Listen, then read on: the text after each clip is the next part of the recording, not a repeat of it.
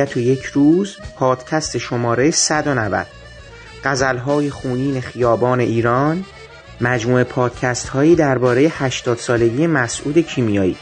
این برنامه مسعود کیمیایی و طراحی صحنه و لباس فیلم سرب به روایت ایرج رامیفر.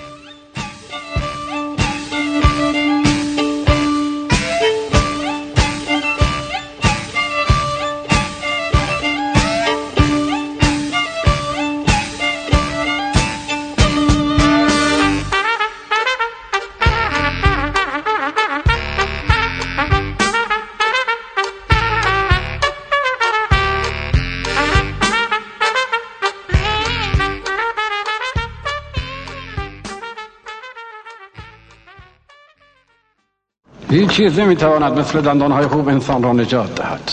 هر آنچه هست و گفته می شود هر آنچه تاریخ می شود از دهان است.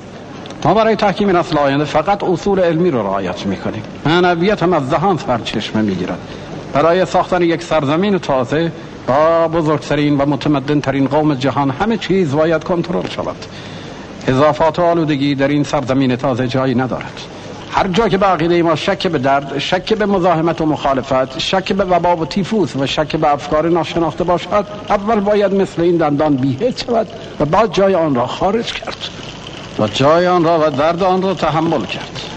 عفونت و چرک باعث گوارش بد می شود از گوارش بد نارضایتی به وجود می آید نتیجه از دست دادن کار است و بیکاری در سرزمین موعود وجود ندارد. آنهایی که تیفوس دارند باید بمیرند و نیایند آنهایی که مشکوک به تیفوسند حادی آن باید از آنها جدا شود. دندان کرم خورده موی آلوده به تیفوس زخم چرک کرده باید جدا شود. این درد دندونت باعث این نیست که جواب ندی. برای چی نمیریم تو از اول دلت می‌خواست که بریم. چی شد؟ چرا به من نمیگی؟ خبری شده؟ حرفی شده؟ میگن تو اردو کمپ چادر باید زندگی کنیم. ما که دلار داریم. همه جا جامونه. اونجا سرزمین موعود نیست. منم می‌دونم موعود اونجا نیست. پس چرا گذاشتی؟ حالا از اینکه نریم من حرفی ندارم. از اینه که چرا اول گفتی آره حالا یه دفعه میگی نه. باید خبری شده باشه که دستمو کشیدی و گفتی بری. اگه من ندونم چه زن و شوهری؟ به تو میگن تیفوس.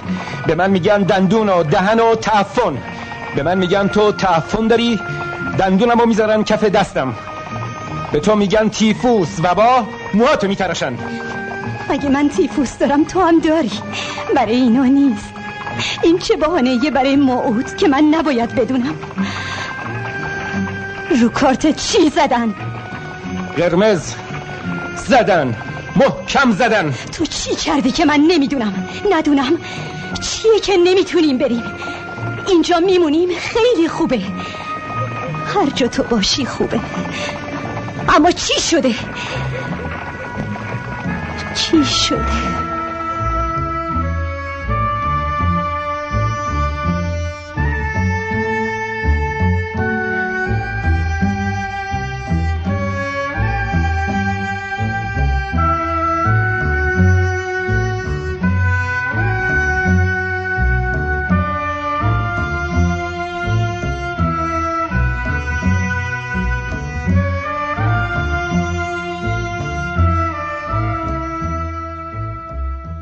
سلام.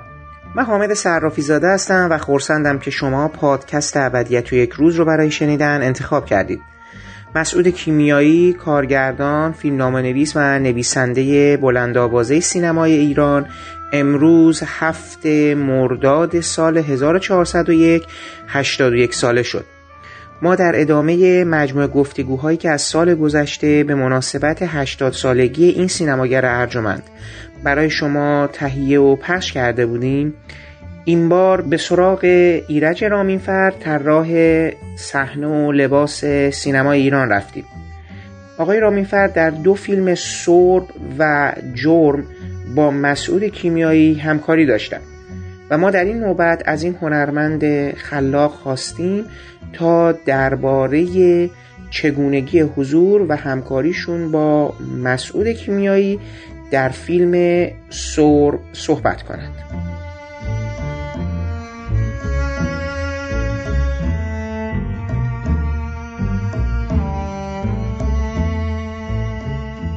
آقای رامینفر خیلی ممنون از اینکه وقتتون رو در اختیار ما گذاشتید. برای گفتگو درباره یک فیلمساز دیگه ای که شما باهاش در دو فیلم همکاری داشتید. ما این برنامه رو داریم به بهانه 80 سالگی آقای کیمیایی ضبط می‌کنیم و خب شما در دو فیلم سرب و جرم طراح صحنه و لباس بودید. قبل از اینکه صحبت رو شروع کنیم نمی‌دونم دوست دارید در مورد 80 سالگی مسعود کیمیایی نکته ای رو بگید و اصلا رابطتون با سینمای آقای کیمیایی چجوریه؟ فیلم قیصر رو دیده بودید ندیده بودید؟ اون جنس سینما رو دوست دارید؟ سینمای کیمیایی مد نظرتون هست مطلوب نظرتون هست. فکر کنم با همین صحبت شروع کنیم و بریم تا برسیم به فیلم سرب. به عنوان اولین فیلمی که شما دو بزرگوار با هم درش همکاری داشتید.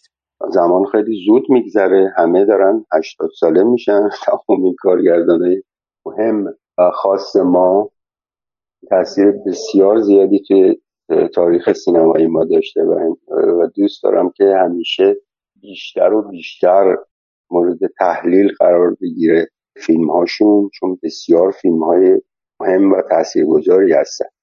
گروه کارگردان های خاص که من اسمشون رو خاص می‌ذارم. اینکه عاشق سینما بودن. سینما براشون یه حرفه بسیار مهمی. امیدوارم که سالهای سال سلامت بشن بتونن که کار فیلم بکنن و فیلم بسازن. حالا سوالی که شما کردین بله قیصر جزو فیلم هایی بود که تقریبا می‌تونم بگم منو زیر و رو کرد. یعنی اینکه من عادت داشتم به یک سری فیلم هایی که روتینی که ساخته می‌شد در سینمای ایران که خب می‌رفتم می‌دیدم. بعضیش فوق بود بعضیش خوب بود و بعضیش خوب. خیلی فیلم های تجاری و چیزه نه اینکه فیلم های تجاری اصلا فیلم های قابل بحث نیستن یا قابل صحبت کردن نیستن. اون یه ژانر خاص خودش هستش. ولی به فیلم قیصر همه چیزش یعنی همه عواملی که توی این بدنه این فیلم بود خیلی تاثیر رو من گذاشت. و فیلم برداری بود بازی ها بود جانسن بود اصلا خود فیلم نامه بود. کارگردانی و اصلا یه فیلم بسیار خاص. تقریبا بعدها که من با سینمای نوار امریکا آشنا شدم یعنی فیلم دیدم میشه تو ذهنم فیلم قیصری جزو اولین فیلم هایی هستش که تو ژانر نوار ساخته شد. اثیرات فیلم برداری رنگ و رنگ منظورم که سیاستی بود ولی رنگ می‌دید. در یعنی مثل سیاسفید فوقالعاده گرفته شده بود که پر از تونای خاکستری و سیره و این. اصلا تصویرها لحاظ استاتیک قضیه یعنی فریم ها و پلان ها خیلی تاثیر گذاشت روی من. چون توش نقاشی بود معماری بود فضای تهران بود فضای تهران واقعی ما نمی‌دیدیم دیده بودیم. تازه داشتیم می‌دیدیم. خب همه این عوامل و به غیر از این خود فیلم عواملی بود که به هر حال رو من خیلی تاثیر گذاشته اون سالهای جوونی خودم. خود منم به هر حال چون معماری خونده بودم تمام نکرده بودم معماری رو خیلی علاقمند سینما بودم و خیلی اهل فیلم دیدن بودم. این تأثیری اون موقع من به هر حال قریب امه کار کرده بودم. الان من دقیقا نمی‌دونم زمان اینا چقدر با هم دیگه متفاوته شما ها باید کمک کنیم به من الان قریب امه رو می‌بینم که سال 1353 هست. در فاصله 53 اکران شد. ببینید فیلم قریبومه سال 48 49 شروع شد. این موقعی که من دانشجو بودم. دانشکده دراماتیک. و سال 53 اینو اکران کردن. قیصر دیمو سال 48 اکران شده و قریبومه فیلم برداری سال 52 بوده. نه من از زمانی که من رفتم و دکورها رو شروع کردم حساب یعنی من پای من تو سینما باز شد. سالای 49 بود. اون دکورش خیلی طولانی بود دیگه وقت گرفت. چند بارم سیل اومد و برد و خیلی از این مشکلات چیزی داشتیم. ولی خب به هر حال قیصر قبل از این یعنی قبل از این که من وارد سینما بشم تجربیاتی که مثلا با بیزایی داشتم سر فیلم سفر بود. اموسی بلو یعنی فیلم کوتاهایی که جزو اولین کارهایی من بود که وارد سینما شدم. ولی قیصر به هر حال قبل از این فیلم غریب اومه ساخته شده و این تاثیرات رو من گذاشته بود. تقریبا می‌تونم بگم خیلی منو علاقه من کرده بود. فیلم رگبار بیزایی و قیصر کیمیایی و چند تا فیلم دیگه ای که اشت آینه باعث شدن که بیام وارد سینما بشم وارد ساخت و ساز فیلمسازی و نمی‌دونم کار خودم که در ارتباط با معماری بود میشه طراحی صحنه بشم. و خود اسم کیمیایی واسه من بعد توی فیلم گوزن ها و شاکل فیلم های بعدی که ساختش بیشتر شد. حالا آقای رامیفر سوالی که من دارم اینه که شما اساسا به این دنیای کیمیایی آدمایی که داشت روی پرده فیلم دربارشون میساخت موضوع بحثشون بود برای شما این آدما واجد جذابیت بودن؟ شما رو تحریک می‌کردن به تماشاشون؟ این اصلا یه سوال این دنیا رو دوست داشتید؟ ببین من دنیای سینما رو دوست داشتم و ژانر سینمای نوار رو.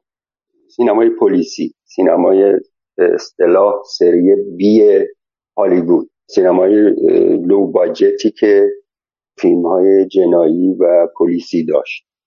من اصلا عاشق این نوع سینما. یعنی هنوزم عاشق این نوع سینما. این, این فیلم ها همیشه تو ذهن من هستن و خیلی هم تأثیر گذارن تو ذهن من.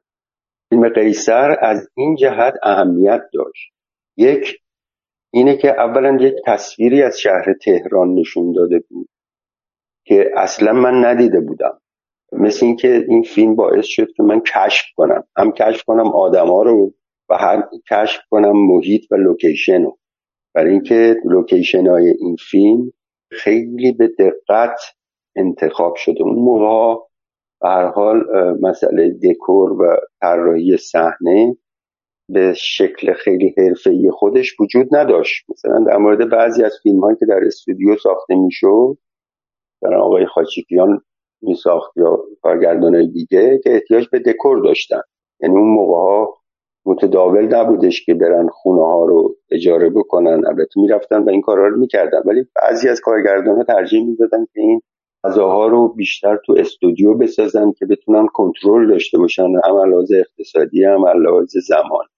چون زمان نباید طولانی میدیم فیلم قیصر جز فیلم های موج که دوربین توی خیابون های جنوب تهران داره میگذره. در واقع میشه گفت یک معنی جدیدی از نقش فضا و لوکیشن در ارتباط با طراحی فضای فیلم هست داشت می‌داد. یعنی همه فضاها فضاهای واقعی و انتخاب شده بود. این خیلی مهمه. یعنی اینه که تو فضایی رو انتخاب بکنی برای موضوعت که کاملا چفت و بستت با موضوع و اون حس و حالی که در واقع در اون صحنه که اون فضا داره میده رو به تو بده. اینکه فضاها واقعی بود فضاها اگر قرار بود که مخروبه باشه یا کار کرده باشه یا این خیلی رئال باشه خب اینو داشت. یعنی تاثیرات بسیار زیادی از این جهت می‌داد ولی اهمیت لوکیشن و اهمیت فضا تو این فیلم قیصر کاملا مشخص بود و بسیار موج نو و یه فکر نو پشتش بود. تصویرهایی که آقای پرتو گرفته میزانسنایی که مسعود کیمیایی داده. اینا هیچ وقت از ذهن آدم پاک نمیشه. تمام اون صحنه‌ای که توی کشتارگاه هستش یا توی کوچه پس کوچه ها حمام همه اینها پر از زندگی بود. اینه که تو فکر بکنی که مثلا قتل برادر قیصر رو روی پشت بون بگیری اونم با اون شکل با اون تصویرهای زیبا که هنوزم هیچ وقت من یادم نمیره. وقتی این جسد رو میارن این لوکیشن روی پشت بون انتخاب کارگردانه. یعنی دکور فضا لوکیشن در سینما. یعنی این.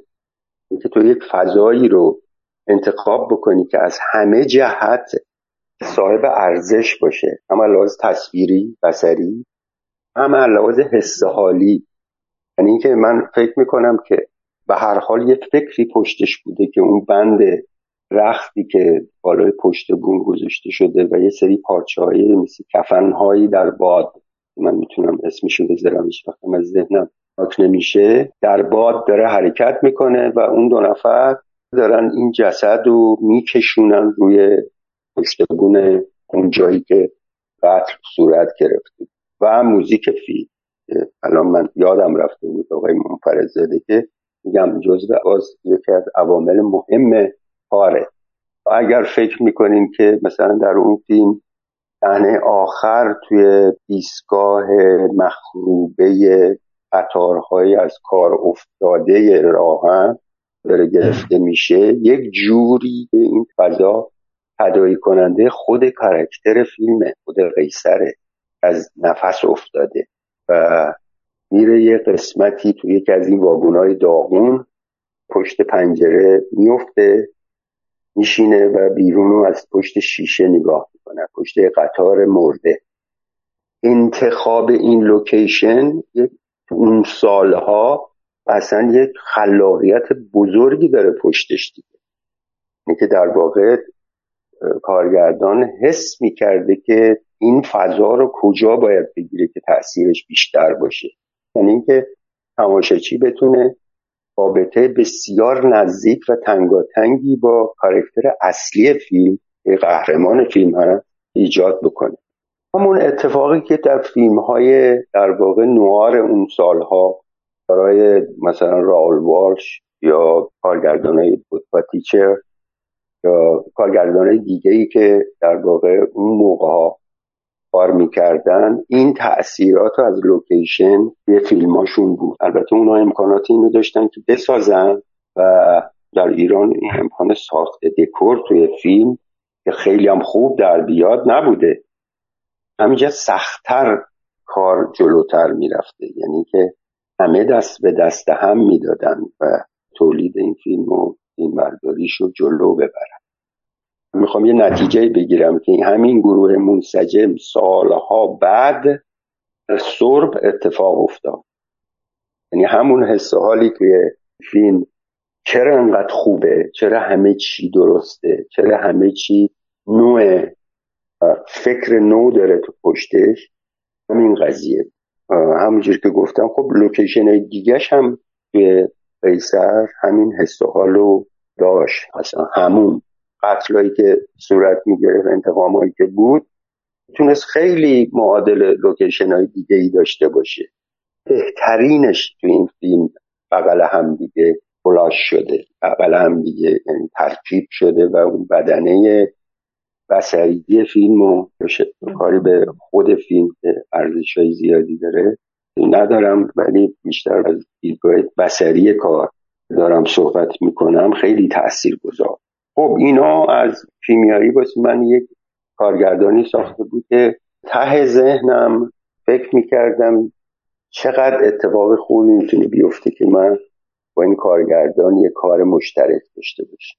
خب اون موقع تو سینمای ایران این امکانات نبود. برای اینکه این فاصله بین آدما و کسایی که می‌خواستن وارد کار سینما بشن و درستم وارد کار سینما بشن و درستم وارد فیلمی بشن که دوست دارن کار بکنن بسیار بعید بود در اون سیستم ساختاری سینمای اون سالها.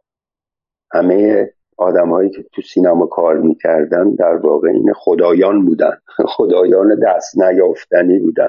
مخصوصا کارگردانایی که تو دوست داشتی کاراشونو. در فاصله بین قیصر تا گوزها من می‌خوام بگم این حس و حال تو فیلم های دیگه یا کیمیایی هم برای شما تکرار شد. یعنی همون نگاهی که شما در قیصر یافته بودید اون نوآوری و بدعتی که کارگردان در پیش بوده رو. اینو مثلا تو رضا موتوری داشاکل بلوچ و به خصوص تو گوزنها هم براتون دوباره تکرار شد. یعنی این سینما جلوی چشم شما رشد داشت پیدا می‌کرد. یعنی یه کارگردان براتون دومش بوده. این نظر شخصی منه و می‌تونید شما اصلا این نظر رو قبول نداشته باشید. من فکر کنم این اتفاق که شما دارین میگین توی گوزها تکرار شد و به صورت قوام یافته شده و بیشتر گسترش پیدا کردن یک فکر یک ایده یک نگاه به سینما. به گوزها این اتفاق آدم گوزها رو با قیصر یه جوری متصل می‌کنه تو ذهنم.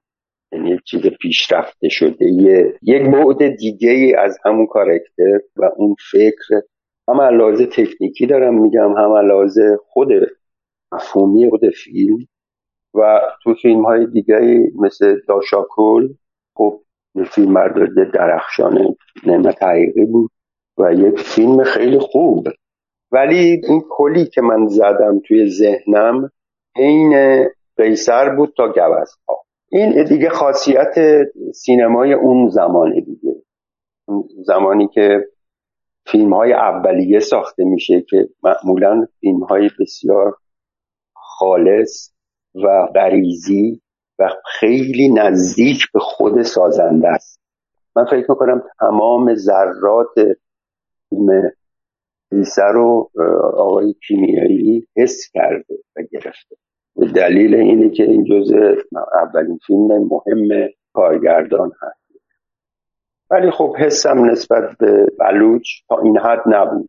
یک رگه از اون کارگردان رگه از اون فکرها و اون ستایل کاری و نگاه کارگردان وجود داشت. ولی یک چیزی که می‌تونم بگم اینه که وارد سینمای حرفه‌ای دیگه شده بود.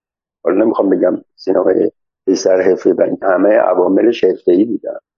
تهیه کنندهش آقای شبابیز فیلم بردار پرتو بود. خدا آقای مسعود کیمیایی بهروز بوسوقی ملک میتری وارد سیستم و ساختار حرفه‌ای سینما دارم میگم که جون آدم رو می‌گیره. تو تلاشت باید صد برابر باشه در مقابل. فیلم ساده ای که یا بی ادعایی که قبلا ساختی پر از فکر توش پر از خلوص. این حس من از اون سینما که مثل یک قصر غیر قابل تصویر بود برای من. یعنی اصلا تصور اینو نمی‌تونستم بکنم که یک روزی وارد این قصر من میشم. با این آدما شروع می‌کنم به حرف زدن. خیلی این حس و حال عجیبی بود که من فقط فیلم می‌دیدم موقع با فیلم با این آدما در ارتباط بودم در فیلم دیدن. مثلا فیلم های آقای گلستان یا آقای غفاری رو.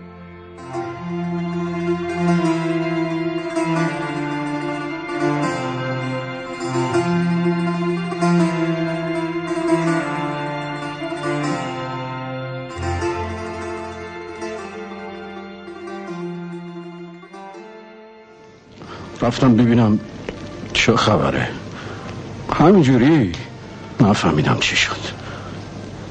دیدم افتادم روی جنازه که هنوز هنوز داشت جون می‌داد. یا چاقو تو دستم. خونی. اون پسره با اون زنش که اون پسره گوش کن! اون پسره با زنش. اسم پسره دانیاله. اون پسره همه چی رو می‌دونه. دنبال اون باش. صبح تا خیلی چیزا روشن شده. کار یهوده تو خودشونه. اما بعدشون نمیاد یه تبلیغ دیگه هم بکنن. نقششون نبوده. بعدشون نمیاد که بگن مسلمون کلیمی می‌کشه. این روزا می‌دونه که چه خبره. از اینکه بعد این همه سال به داشت کوچیکت رو کردی ممنون. میرم پاش. اما فضولی نباشه. شما که سر تو کار سیاست بیشتر داری می‌دونم تو جریان آقای کاشانی و دکتر مصدق و مجلس و بازار واردی. اما از اینکه به منم گفتی خیلی ممنون. اگه اون پسره رو با زنش بیاری دادگاه پیداش کنی و بیاریش بر شهادت. یه تکون به خودت دادی. می‌تونی که فرستادم دنبالت. بعد اینکه زن تو کشتی دو سال حبس تو. چرا خواستی مخفی کنی؟ چرا نخواستی دنبال کارت باشم؟ فقط شما می‌دونی. من نکشتمش. دوستش داشتم. یه دفعه باید همه چی گفته بشه. من تنها اینو نمی‌دونم. باباتم می‌دونه. همه بهت گفتن اون زن برات نمیشه. آبروی همه رو گذاشتی یه بار اونو گذاشتی یه بار. کاری کرد که بایدم میکشتیش صد دفعه باید میکشتیش. زن مورن کرده یه لغانتهی همینه. دو سال زندونیشو کشیدی برای چی؟ که برگردی جای اولت؟ برای همینه که صدا کردم. هنوزم می‌خوای شد. دل دنبالشه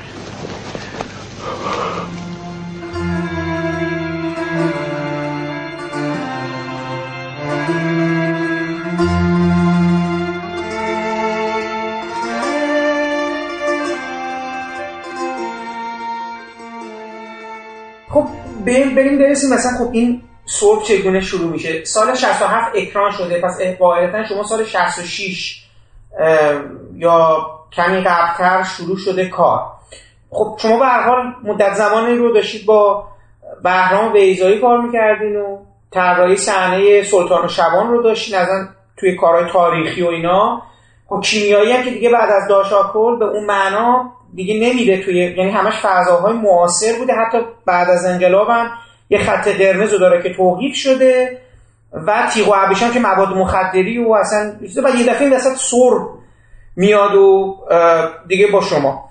بفرمایید اصلا شما چگونه دعوت به کار شدید کیمیایی چجوری اومد پلوی شما و فیلمنامه اصلا در ابتدا چطور بود و اصلا برخورد اول که مسئول کیمیایی؟ نمی‌دونم قبل از این فیلم هم رخ داده بود از نزدیک دیده بودینش ندیده بودینش. می‌خوام اصلا چطور بر شما گذشت این آشنایی؟ سوالای خیلی سخت می‌کنی شما. مخصوصا وقتی با تاریخ رو اعلام می‌کنی آدم یه ذره گیج میشه. چون انقدر این کرونا تاثیر بدی در ذهن آدم گذاشت باید بیشتر فکر بکنم. آره ببینین یه موقعی بودش که همین فیلم نامه ای که گفتیم کیمیایی ساخته بود آخرین فیلم. خط قرمز بود که شب سمور بود. من برای اولین بار تو دفتر آقای کیمیایی خود آقای کیمیایی رو دیدم. و این شب سمور رو قرار بود که اهرام بیزایی بسازه. آقای کیمیایی هم قرار بود تهیه کننده این فیلم باشه. و بود. یعنی دفترش در اختیار بیزایی قرار داده بود و ما رفته بودیم اونجا و یه اتاق گرفته بودیم نشسته بودیم و داشتیم توی تهیه کار. ولی خب یه سری مسائلی ایجاد شد که من نمی‌دونم زیادم به این چیزا دقت نمی‌کنم. همش منتظر بودم فقط فیلم شروع بشه و یه فیلم رو من شروع کنم به کار طراحیش بعد خود آقای کیمیایی همین فیلم را ساخت. اون اولین برخوردی بود که چندین بار من خود آقای کیمیایی رو دیدم و با هم خیلی هم صحبت می‌کردیم اینجا. خیلی هیجان زده شده بودم من موقعی که با خودش از نزدیک داشتم صحبت می‌کردم راجع به قیصر. و اون داشت صحبت می‌کرد که چه سختیهایی سر این فیلم کشیده. من داشت تعریف می‌کرد. همجور که تعریف می‌کرد این تصویرها هم میومد از جلوی ذهن من رد می‌شد و می‌رفت. و حتی یادم خانم تحمینه میلانی هم یک خانم جوانی بود. چند باری هم اونجا پلانی هم اونجا من ایشون دیدم که برای کار اومده. بعد دیگه صرف شد. فقط یه سوال. شما در مورد شب سمور اگر قرار بود بیزایی بسازه دیگه شما شروع کرده بودین تو ذهنتون احیانا دیگه برای ایده پردازی اون فیلمنامه درسته؟ ببین نه. یه جوری شما صحبت می‌کنیم مثل اینکه ما مثلا در استودیو پارامونت هالیوود مثلا نشستیم خیلی همه چی رو برنامه ریزی شده دارین دقت می‌کنیم نه فیلم هایی که در ایران ساخته شد من تنها چیزی که همیشه یادمه زجریست که تو کشیدی موقع فیلم برداری و فیلم سازی یعنی اون قسمت پری پرودکشن کار یعنی پیش تولید کار در واقع انقدر سخت بوده و همون اندازه که خود فیلم گرفته میشه در نتیجه این چیزها واقعا من نمی‌دونم. ما رفته بودیم یه جایی که فیلمی رو کار بکنیم. داشتیم با بیزایی صحبت می‌کردیم راجع که خب ما چیکار بکنیم دکور بسازیم نسازیم پول داریم نداریم و لوکیشن ها چه جوری هست و خب خود آقای کیمیایی هم هر حال بود حضور داشت توی بیشتر این جلسات و جلو میرد ولی از اونجایی که من شخصا هیچ وقت نه این شاید خاصیت خیلی بدیه. تو تمام تمرکزه تمام اون نقطه کانونی قضیه فکرت میره روی فیلم. این فیلم ساخته بشه. حالا چه جوری ساخته بشه؟ حالا داشتیم حرفایی می‌زدیم که حالا چه جوری این فیلم رو بتونیم بسازیم با یه بودجه مثلا کمی.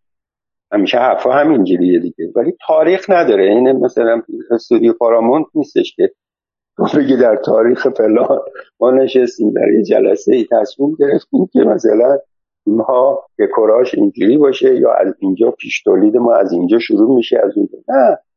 این اتفاقات خیلی فعل بداهه جلو میره. همونجور که سینمای ما ارزشش و اهمیت تقریبا خیلی مهمش به همین فعل بداهه بودنشه.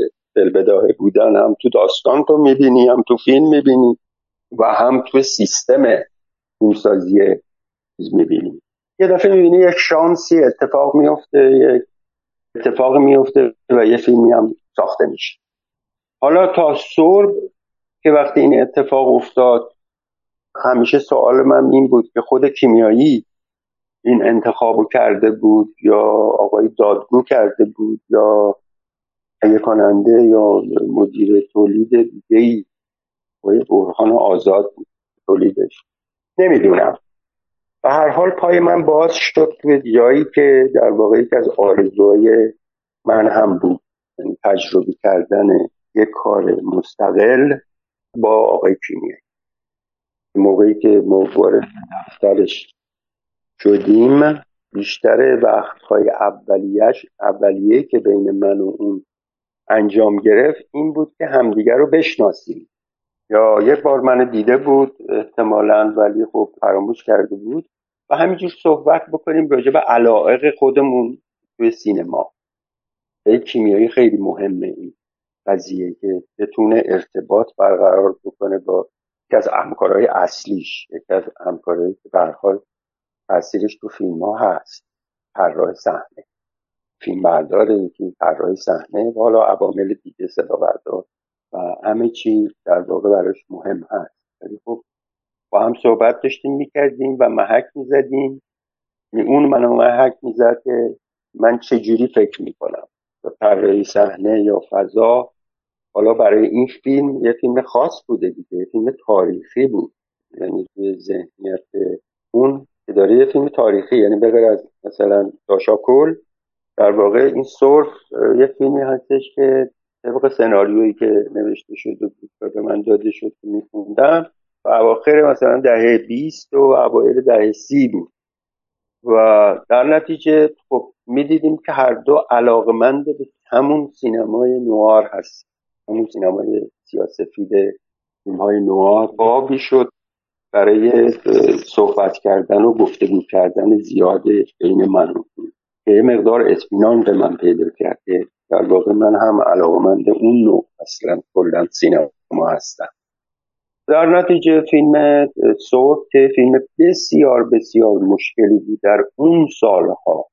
تو بخوای یه فیلم بدون پشتوانه مالی خوب البته آقای سبوکی بود که از حد اکثر امکانات خودش استفاده می‌کرد استفاده کرد برای این فیلم. فیلم هم خیلی دوست داشت آقای کیمیایی هم دوست داشت. در درجه اول خود فیلمنامه رو دوست داشت که کار بکنه. ولی خب یک چیز دولتی قوی لحاظ مالی پشتش نبود. مثلا مثل صدا و سیما که بتونه امکانات اینو بده که در واقع دکور بسازیم برای شهر تهران. این امکاناتی که مثلا هزار دستان بود برای آقای حاتمی. که مثلا اون کار رو انجام داده بود. اصلا شهر تهران اون سالها داشت میگذشت و لوکیشن های داخلیش. و این امکانات رو هر حال ما نداشتیم. لازم مالی. که بتونیم بنیای مالی رو داشته باشیم که حتی مثلا یه خیابون بسازیم. یه دونه خیابون اصلی بسازیم که خیابون لالزار رو بسازیم. یا یکی از این خیابون های قدیمی تهران رو که نزدیک باشه به داستان دوباره سازیش بکنیم. این امکانات نبود. و شروع کردیم با خود آقای تیمیایی دنبال محل گشتن. و یکی از لحظات خیلی خوب ما همین تهران گردی بس من خیلی جذاب بود. برای اینکه اون خیلی مسلط بود به شهر تهران. همیشه در ذهنش لوکیشن ها رو ثبت می‌کرد. نمی‌دونست مثلا تای این کوچه بست تای این کوچه بری دست چپ بپیچی یه خونه قدیمیه. و این اصلا شگفتانگیز بود. اون موقعی که ما سفر بسیار عذاب و دلنشینی رو داشتیم با هم دیگه. تو شهر تهران پرسه می‌زدیم. اون کوچه چاه می‌رفتیم. محله ره همون هموم هم هموم تو ری هم تو قیصر بود. اونجا دیدم. یه مقدار لوکیشن هایی که سر این قیصر بود و به من نشون داد که کار می‌کنیم. ولی خب رفته بودیم تو قسمت های اصلی شهر تهران قدیم. تو قسمت میدون امام تو خونه سابق و خیابون بندی های اطرافش دیگه شکل می‌گیره دیگه. قابل لالزار و خیابون بندی های دیگه. قضیه تو برسه به فردوسی و خیابون فردوسی و خیابون نادری و داستان اونجاها میگذره. و خب تصویرهایی که آدم از تهران داره از تهران قدیم داره خب وجود نداره دیگه. تازه اون سالها وجود نداشت. باید مثلا یه مقدارش وجود داشت. مثلا من یادمه که این لوکیشن هاوس ویکتوریا لوکیشن اصلی که اونجا بود توی تاریخ رفته بودم پیدا کرده بودم که اصلا چنین محله تو میدون فردوسی وجود داشته. اصلا بوده. ولی اثری ازش نبود. یعنی تقریبا اون سالها تازه بهترین سالهای چیزی بود که هنوز این آثار مونده بود. هیچی پیدا نمی کردیم خیلی جسته و گریخته لوکیشن های بی ربطی. یعنی بی ربط که یعنی علاوز جغرافیا دارم میگن علاوز معماری پیدا می کردیم ولی دور از هم با فاصله از هم. یعنی تقریبا من توی ذهنم اومد که همون تجربه ای که توی شاید وقت دیگر داشتیم به یه شکلی دو مرتبه سراغ من میاد. تقریبا لوکیشن های قدیمی شهر تهران چون امکان ساختش برای ماها نیست. نمی‌دونم چرا. به هر حال لوکیشن های مختلف تهران قدیم رو پیدا بکنیم. و یه جوری بغل همدیگه کلاژ کنیم. به اصطلاح میگیم به هم بدوزیم. هم وصلش میشه یه تهران دیگه. نمیشه اسمش گذاشت خیابان نادری نمیشه گذاشت چهارراه استانبول نمیشه گفت موقع دولت اینجا میشه گفت سوم اسفند اینجا مثلا خیابان قدیمی اون پشت شهربانی یا میدون توپخونه یا لالزار خب ببین هیچ جا نمی‌تونی بگی که اینجا خیابان فلانه. اینجا مثلا مغازه فلانه. چه کاری که مثلا آقای حاتمی توی هزار دستان می‌کرد؟ یعنی اومد لالزار رو ساخت. لالزار چندین دوره رو ساخت و به هم دوخت. یعنی با هم دیگه کلاش کرد. خب این یکی از خصوصیات اون موقع فضایی بود که در واقع تو ذهنیت آقای حاتمی بود. دوره های مختلفی از خیابون لالزار رو چون خیابون لالزار خیلی تغییر کرد تو این سالها. همون سالهای قدیم رو دارم میگم. حتی چندین بار اسفالت می‌شده چندین بار دو مرتبه سنگ فرش در میوردن. دو مرتبه می‌گفتن سنگ فرش زشت است یعنی مملکت عقب افتاده. نتیجه میبردن روش اسفالت می‌کردن. و خیلی از سینماها و کافه ها و مغازه های دوای فروشی مغازه های دوزندگی این چیزهایی که تو ذهن خودش بود و بغل هم دیگه مونتاژ می‌کرد. یعنی یه ساختمون حتی از یک جایی نزدیک به باهارستان برده بود توی خیابون لالزار که اصلا چیز بدی نیست. یعنی اصلا یه فکر نو و یه فکر خوبیه که آدم تمامی این خاطرات رو دلش می‌خواد در یک جا داشته باشه. یک خیابون اصلی لالزار باشه و همه این خاطرات تو از کوچه پس کوچه ها و مغازه ها و رستوران ها و بستنی فروشی های هتل ها هتل گراند هتل و نمی‌دونم اینا همه رو اینا رو بیاری. بعضیاش تو خود لالزار هست و بوده و بعضی دیگه هم چسبید ولی اون موقع ها چجوری براتون بگم؟ نمی‌شد. یکیش این بودش که من مخالف بودم و خودشم مخالف که ما بریم مثلا توی لالزار آقای حاتمی برای هزار دستان کار کرده. من اصلا راجع به ارزش های دکور اون نمی‌خوام صحبت بکنم چون این ارزش ها برخورد توی کار دکور هست. ولی صحبتی که ما با کیمیایی می‌کردیم و خودش هم منده به این چیز بود این بود که می‌خوام غذاها طبیعی باشه واقعی باشه.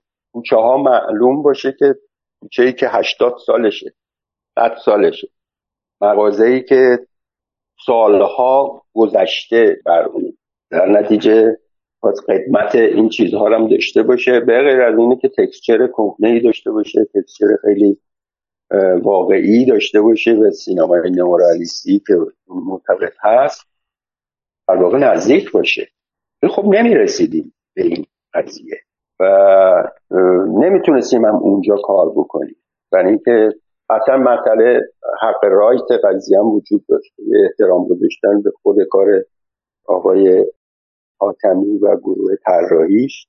و به حال اونو ساخته بودن و همون شکلی که بود برای هزار دست شما فرمودین که برای کار کردن تو شهرک سینمایی مخالف بودین. این به, این دلیل بود که اون در واقع طراحی اونجا رو برای این فیلم مناسب نمی‌تونستیم یا چون تازه همزمان ساخته شده بود. یعنی می‌خوام بگم مثلا الان فیلم هایی مثل مثلا سریال مثل شهرزاد مثلا می‌بینی که در اون دوره میگذره.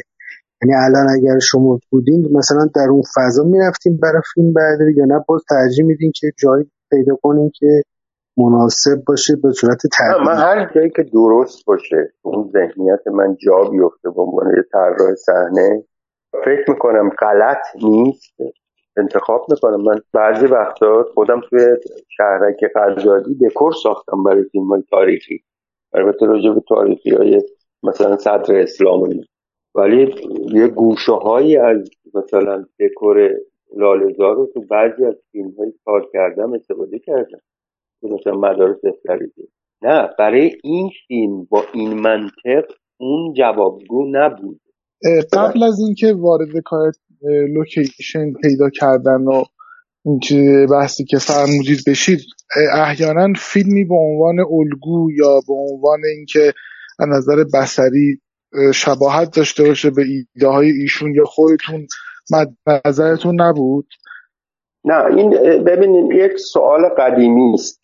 که من همینجا دو مرتبه اعلام می‌کنم که اصلا چنین چیزی نیست. هیچ فیلمی رو به من آقای کیمیایی پیشنهاد نکرد. ما داشتیم راجع به سینما صحبت می‌کردیم و لذت میبردیم. راجع به آقای جیمز کاگنی داشتیم صحبت می‌کردیم. راجع به فضاها دکورای سینمای نوار راجع به بازیات راجع به همه چیه سینما. ولی برای سرب به من پیشنهاد نشده بودش که من می‌دونم آخه این سوالی بودش که در واقع خیلی مسائل بدی رو بعد ایجاد کرد. نه من اتفاقا بیشتر به عنوان رفرنس تصویری منظورم بود. حتی نه نه نه نه نه نه نه نه. ما خب اصلا فرصت شکلی بوده؟ چنین چیزی رو در سینمای ما مخصوصا تو اون سالهایی که فیلم سرب ساخته شد که جنگ بود. یعنی تهران رو موشکباران کرده بودن. زمستان 66 بله. خیلی اهمیت داره. بله. و تهران خالی. ما شانسمون این بود که تهران خالی است. از سکنه. ادارات تعطیل بود. یه شانسی بود که در واقع فقط می‌تونست این شانس برای فیلم سازانی باشه که آدمایی باشه که یه مقدار نترسن یا در حال این شرایط خواستن کار بکنن. یعنی چیزایی رو به نفع ما بود که مثلا از جایی اجازه من فکر نکنم می‌گرفتیم اونجا اون فضا در اختیارم بود. البته من اغراق نگم. بعضی از لوکیشن ها بودش که به حال مدیر تولید داشت و می‌رفت دنبالش تدارکاتش هم خوب بودن. می‌رفتن دنبالش میگشتن. یعنی آدرس رو از کیمیایی می‌گرفتن. بعد می‌رفتن دنبالش که اینجایی هم مثلا فقط اون این گفت که این محله رو خراب کردن یا نکردن یا هل هست. ولی در ادامه اون صحبتی که شما گفتی نه. ولی می‌دونستیم هر دوتا عاشق فیلم های پلیسی و جنایی هست این دیگه چیز تثبیت شده ای بود احتیاج نداشت که ما راجع به فیلم آقای سرجو لونا رو منظورتون دیده نه نه واقعا. من بله بله. ولی بیشتر منظور این بود که اصلا فیلم های از سینمایی البته می‌دونم خیلی سخت بوده الان فیلم ها خیلی در دسترسه. اون زمان خب حتی سینما ایران هم فیلم زیاد در دسترس نبوده که به عنوان رفرنس بشه بهش استناد کرد. اون دوره چه شکلی بوده. نه VHSش بود. من اینجا اعلام می‌کنم راجع به فیلم خاصی. یعنی الگویی از فیلم خاصی بر نداشتیم. ما باید خودمون فکر می‌کردیم که چی کار باید بکنیم با این شرایط. شرایط که دکور نمی‌تونیم بسازیم. چون با کیمیایی که صحبت می‌کردیم می‌گفت من سردر هتل هاوس ویکتوریا رو می‌خوام. خب این فوقالعاده است برای طراح که بدونه که خب این ورودی این عکس معماری چیزو قرار در بیاره. خب امکان ساخت و ساز که ما نداشتیم. باید یه فکر دومی می‌کردیم و با هم هم رفتیم.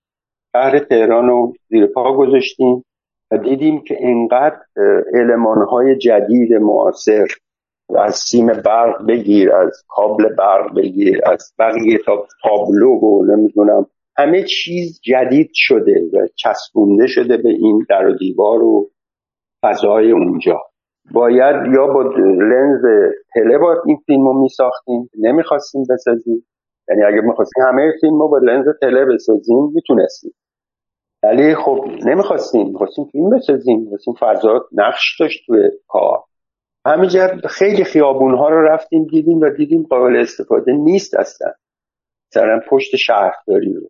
شهرداری که وجود ندارم خیابون بندی های پشت شهربانی و دادگستری و اداره پست و میدون مشق و نمی‌دونم. تمام این جاها رو پرسه زدیم. نتونستیم یه خیابون از توش در بیاریم. بشه توش کار کرد. خب واقعا هم نبود. یعنی که همه چی در دوران قبلی همه چی نابود شده بود. ساختمون مخابرات ساختمون شهرداری اینا چیزایی بودش که در دوره سابق همه شب بین رفته بود دیگه. اینا های شهر تهران بودن. ساختمون مخابرات زیباترین ساختمون شهر تهران بود که نخواستن پول خرجش بکنن ترمیمش بکنن نگهش دارن. مخابرات رو ببرن یه جای دیگه. یک ساختمون از این سبکایی که می‌سازن معماری مدرن عجیب غریبی که می‌سازن اون سالها باید میساختن. مثلا اداره مخابرات که هیچ مهمم نیستش که اثر هنری باشه لازم معماری چون هر ساختمونی باشه رو ببرن اونجا ولی این ساختمون رو حفظش کنن. مثل میدون حسن آباد. اومدن یه تیکه شد بانک سپه بود من چی بود. اصلا یه تیکه رو خراب کردن بانک چهار تا قرینه بود. چهار تا زاویه قرینه داشت. بعدن یه قسمتش رو خراب کردن بانک ساختن. خب بانک رو می‌رفتی یه جای دیگه میساختی. این ترکیب این می‌دونه به این زیبایی رو علاوه معماری و قدمت و یعنی تاریخ ایران دیگه تاریخ تهران شهر تهران. مثل همه جای جهان. این تو بوداپست این تو پاریس. این تو هر جای دیگه ای که این معماری رو به عنوان چیز نگه میدارن. البته بعد از انقلاب اینا اومدن یعنی این فکر رو کردن. این سالها بعد این فکر اونا انجام دادن. بانک بردن یه جای دیگه دو مرتبه بازسازی کردن و چیز کردیم و شنیدم که میدون شهر خیابون ساختمون شهرداری رو ساختن یا دارن می‌سازن. نمی‌دونم. عکس من دیدم. و همینجا اصلا تهران قدیمی وجود نداشت. تهرانی وجود داشت در حد یک ورودی میمونه قدیمی. همین. یعنی همه تصاویر طرف راست دوربین و چپ دوربین رو یا باید ماسکه می‌کردی یا باید یه جوری فرو می‌کردی یا یه جوری دود و دم می‌دادی. این فیلم های بیزایی که بعد مجبور بودی این رو بکنی. دود و دمی که بعدها معنی مفهوم خیلی چیزی داشت عجیب غریبی پیدا کرده بود در فیلم های بیزایی فقط بیشترش نه همش بیشترش برای پوشاندن یه سری چیزهایی که بی رفت به معماری قدیمی. یه جوری از جلو چشم تماشاچی ما اینا رو محو کنیم. نبینه امکانات تکنولوژی منظورم سی جی آی و نمی‌دونم چیزایی که الان وجود داره وجود نداشت که ما بتونیم حذفش کنیم. اون موقع هم که داشتیم سوربو می ساختیم این تکنیک اصلا وجود نداشت. الان با این تکنیک جدید متحول کرده کار طراحی صحنه رو. شما خیلی از این شهرها رو به صورت مجازی خیابون ها رو به صورت مجازی می‌تونی بسازی. و عین جنس عین نزدیک به همون فضای واقعی که هستش. این هتل ویکتوریا رو که فرمودین لوکیشنش دبیرستان البرز اگر اشتباه کرده باشم که در مطمئنم چون من خودم هم اونجا بله بله بله بله. شمالی اون ساختمان مرکزیه. بله. سرب خیلی از جاهاش تو دبیرستان البرز فیلم برداری شده تا جایی که خاطرم هست. بله. اصلا چجوری بله. به اونجا رسیدیم؟ خب ببین همینو می‌خوام بگم. من یک روز با آقای کیمیایی گرفتیم نشستیم. بعد از یه سکوت خیلی طولانی که چی کار بکنیم داشتیم به در دیوار نگاه می‌کردیم افق داشتیم نگاه می‌کردیم که خب چیکار کنیم فیلم می‌خوایم بسازیم. و این مشکلات وجود داره. به نتیجه رسیدیم که یک تهرانو خلق یعنی من مطرح کردم برای خدا آقای کیمیایی که در واقع میشه این کارو کرد. میشه مقداری از ساختمون های قدیمی رو در واقع گرفت و لوکیشن هایی که ما قراره در روز بگیریم. چون بیشتر لوکیشن های به سناریو که نوشته شده بوده بیشترش در روز بوده. شهر تهران در روز باید می‌دیدیم. تبدیلش کردیم به شهر تهران در شب که بتونیم یک دلیلی برای این کارمون به وجود بیاریم. شما الان نمی‌تونیم بگیم که این کدوم خیابونه که هادی اسلامی رو خبرنگار فیلم و نوری رو میزننش. فقط می‌دونیم بغل سینما خورشیده. یعنی یه قسمتی از سینما خورشید توی لالزار رو اونجا بازسازیش کرد.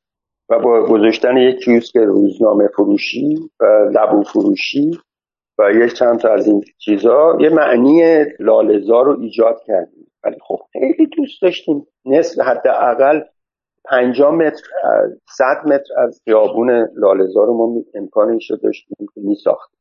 خب نبود. یعنی امکانات مالی نداشتیم. ما همش در حد همین سردر سینما رو بسازیم و دوربین هم در شب باشه مقدار زیادی از فضای اطراف در تاریکی باشه در تاریکی شب باشه و تمامی دوربین رو دستم حرکت می‌کرد و صحنه خیلی خوبی هم هست. علاوه فیلم برداری و اصلا کلا میزانسن یعنی میزانسنی که اون صحنه داره که می‌دونید سکانس پلانه تقریبا بله بله. یعنی در یک شات گرفته شده. اینم بر اساس این بوده که حالا خود فیلم بردارم ببین چقدر فشار بهش سنگینی دوربین یه طرف و اینه که در واقع پشت ویزور اون داره صحنه رو می‌بینه. و بقیه همینجوری داریم میدویم این برون و نکنه که مثلا تصویر یه چیز اضافه ای از البته شب بود همیشه در تاریکی و اون صحنه در پلان سکانس گرفته شد. خب اصلا فکر اینی که اون سکانس در پلان سکانس گرفته بشه نه بر اساس خودش فیلم نابه بود بر اساس شرایط موجود بود که مجبور بود کیمیایی که این فیلم رو دوربین سردست این سکانس رو بگیره و سکانس پلان هم بگیره. تصویر سازی نه نمی‌تونستیم بکنیم. زردر باید تو بکراند کار بود. خب این فکری که راجع به این شهر دارم میگم به این صورت بودش که من یک بار به آقای کیمیایی گفتم که ما تنها رامون اینه مقدار زیادی از این ساختمون ها رو ببینیم و دو مرتبه ببینیم و این ساختمون ها رو به هم بدوزیم. از توش یک تصویری از یک شهر به اسم تهران که سندیت تاریخی نداره ولی ما داریم تو داستان چون اینا مهم نیست. مهم اینه که اون فضا نشون دهنده یه شهر قدیمی مثلا نزدیک تهران. دیگه راه دیگه ای نداشتیم. اینو می‌خوام بگم. نمی‌تونست هنرپیشه بگه که ما داریم میریم تو خیابون لالزار دم سینما خورشید. مثلا این دفتر روزنامه اون از توش در میاد بغل سینما خورشیده. می‌فهمین چی میگم؟ ممکنه در واقعیت اصلا بغل سینما خورشید اصلا چنین دفتره چیزی وجود نداره. ولی خب به هر حال این تعابیر تو سینما قابل چشم پوشی هستش. برای اینکه فیلم داره اون فضایی که می‌خواد و دوست داره که خلق بشه. فضایی که نیاز داره نیاز خود داستانه. بسیار ما راجع به شهر تهران داریم فیلم نمی‌سازیم که همه اینا فاکت واقعی داشته باشه و اینا رو من داشتم تعریف می‌کردم. یه مقدار من حس کردم با شک به من نگاه می‌کرد که حقم داشت. برای اینکه اصلا به این سینما عادت نداشت به این نوع نگاه عادت نشد. قیصر در یه محله گرفته شده. و چند تا لوکیشن دیگه بهش اضافه شده ولی تصویری از تهران واقعی است. جاش تو نمی‌تونی بگی که یا تخیلیه. نه. ولی خب در مورد این فیلم تاریخی ما مجبوریم که این کار رو بکنیم. چون من بیشتر کارهای تاریخی که می‌کنم اساسم عکس های قدیمی. بگردم و پیدا کنم. من خیلی دنبال این مسئله بودم و خلاصه یه عکس از چیز پیدا کردم. البته نه موقعی که داشتیم سرمونی ساختیم سالها بعد. حد زدم که خب چقدر خوب که این کار کرد.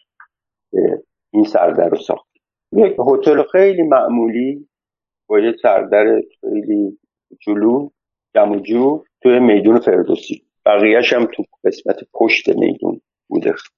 اتاقاش و رستوراناش و اینجا. و چیزی ازش نمونده بوده. ولی به هر حال من گفتم که ما توی البرز می‌تونیم بریم و این فضا رو کشیدم. یعنی توی اسکیسی که از نمای شمالی مدرسه البرز تو ذهنم بود و رفتم عکس گرفتم و یک نقاشی اسکیس کشیدم که چجوری اینو تبدیل بکنیم به یک فضای تقریبا حس حال میدون فردوسی رو بده. های حالا مجسمه فردوسی که تو شبم باشه. روزم داره و... جناب رامی که آره. حادی اسلامی داره راه میره تو خیابون فردوسی آره آره. اونم روزه ولی باز البرزه ولی باز البرز اینجا یعنی که در. واقع من به این فکر افتادم که معماری نئوکلاسیک اون دوره قدیمی معماری دوران پهلوی اول هست اون معماری رو من می‌خوام در این فضاها و خب این ساختمون البرز ساختمون در هم سالها و قبلش پایش هم که اصلا در زمان قاجار بوده. بعد این ساختمون رو گرفتم به دلیل نوع معماری نوع کلاسیکش از توش می‌تونستم اون سردر ورودی به هتل و و با اون سردر با نئونی که اون بالاش ساخته شده. اینا در واقعیت وجود نداره. در واقعیت هتل هاوس ویکتوریا یک تابلو خیلی عادی چیز. ولی خب اینا چیز حس حال فیلمو نداره خودش. میگم دکور فضاسازی در سینما خاص فیلمنامه. بر اساس دنیایی که فیلمنامه می‌خواد طراحی می‌کنه نه بر اساس واقعیت. یعنی این نکته الان اینجا یه مقدار 180 درجه با اون فکر لوکیشن و طراحی فضای قیصر مثلا فرق می‌کنه. اون فضای اون یه فضای نورالیستی چیز واقعی بود. این نه این تخیلی است. ولی خب حقم داشت آقای کیمیایی که یه مقدار با شک نگاه کنه اگر اینکه من به عمل ببینم چی میشه. ولی وقتی مثلا سینما خورشید رو دید کم احساس ارتباط باش کرد. و بهم گفت. یا هتل هاوس ویکتوریا رو وقتی ما در بردیم اگر تصویر معلوم باشه مثلا ما از این تیرای سیمانی قدیمی اون سالهای شهر تهران می‌خواستیم. تیر سیمانی های تیر چراغ برقای سیمانی که بتونی که میساختن و نصب خب نبود و واقعا هم نمی‌تونستیم جا کنیم ولی با ساختن یه مقداری از این تیرهای سیمانی که قالبش رو من رفته بودم گرفته بودم. یه قالب واقعی. یعنی مجریش. پای رحمانی بچههایی که تو دکور با من کار کردن واقعا خیلی زحمت کشیدن. و من بعد از همه این سالها قدردانشون هستم. چون واقعا فیلم خیلی سختی بود از این جهت. یادمه که این قالب اینو گرفتیم و این قالب و چیرا رو در تا مرتزا خیرخواه یکی از دستیارها و مجریان دکور همیشگی من توی سینما بود که اون هم کمک می‌کرد توی ساختن تابلوهامون و همین امکاناتی که من می‌خواستم. با این شکلا در واقع می‌خواستم تصوری از شهر تهران رو برای این فیلم ایجاد بکنم. نه واقعیت رو. یعنی به یک جوری خب خیلی شما علمان های دیگه هم می‌بینیم می‌بینیم که یک ماشین مثلا میاد یه جایی وان میسته و سه نفر از توش پیاده میشن و یک درشگر رو به گوله میبندن. این تصویرها فکر می‌کنی مثلا در تصویرات مثلا تهران رئال وجود داشته اون سالها؟ بعید می‌دونم. یا نبوده. ولی خب مثلا کارکرد اون صحنه هم متوجه نمیشن. تو فیلمنامه نمی‌فهمم اینو اصلا اینا کیو میو می‌کشن. یعنی اگه میفهمیدم خوب بود اتفاقا امروز خودم پرسیدم اینا اومدن زدن به اصلی یه سری کشتن. بعد اصلا اینا کی بودن؟ یعنی این گروه هاگانا بوده دیگه. ما تو روزنامه مرد امروز من چندین بار آگهیاشون یا چیزاشون رو دیده بودم. مثلا این توی این فیلم یه فیلمی که ترور و قتل و این چیزا فکرش بود تو اون بازسازی داشت می‌کرد و یه مقدارم علائقه ببین علائق تو نمی‌تونی براش معنی منطقی پیدا کنی. مخصوصا خود من مثلا توی دکور آقای کیمیایی هم توی کار خودش. در واقع یه سری صحنه‌ای هستش که با دلت می‌سازی. نه با منطقت. یعنی در واقع بر اساس فیلم نامت بخوای این حس و حال رو منتقل بکنه این ژان رو خواد منتقل بکنه به تماشاچی یا موفقی یا موفق نیستی. و حتی دوست داری دست ببری. به رئال اون تو طرف نیستی با یه فیلم رئالیستی ناتورالیستی که داری کار نمی‌کنی که یه سری منتقد یا یه سری آدما بیان از تو ایراد بگیرن که ها فیلم گنگستری دوست دارم یه فیلم گنگستری بزنم توش ترور می‌کنن. که این هم ادامه داشت دیگه. اون سفری که میرن طرف آشوراده و اونجاها همین آدما با همین مسلسل ها و با همین شکل و شمایل واسای کلاه شاپو و چیز من خیلی دوست دارم دنیایی هم خیلی دوست داره میرن اونا رو مثلا یکی از اونا رو ترور از خودشون ترور فیلم حادثه ایه تریلره. منطق خودشو داره اما منطق روز من این نمی‌سازیم راجع به جنگ جهانی دوم. که آلمان ها حتما باید اینجوری لباس بپوشن. اونا هم درسته. افسرهای آلمانی اینجوری لباس میپوشیدن افسرهای انگلیسی اینجوری. داستان بعد اونجا می‌تونه هزار تا ایراد تو بگیری و ایراد داستانی بگیری مثلا چنین چیزی نبوده مثلا در زمان جنگ جهانی دوم. در اشغال لهستان مثلا. ولی این فیلم بر اساس این داستان این روش رو انتخاب کرد لحاظ بسری برای کارش. به نظر من موفق بوده اون داستان به اون تصویری که داره از تاریخ بازسازی می‌کنه. باز هم اصرار می‌کنم ما فیلم واقعی نخواستیم بسازیم.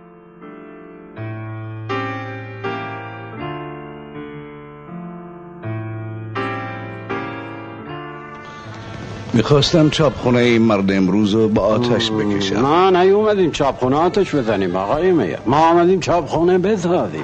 به این شرط که اونچه که ما می‌خوایم چاپ کنه. چرا یه ملاقات با مدیر مرد امروز نمی‌ذاری؟ شما دیگه تو اون هتل نباشید بیایید همینجا. با من کاری ندارم. شما اگر جلوی این فتنه ها رو که این روزنامه ها درست می‌کنن نگیرین. فردا در مناسبات اقتصادی آینده ما و بازار ایران اختلاف حاصل میشه. ما همین حالا اختلاف داریم. نه با یهودی ایرانی یمنی آرژانتینی.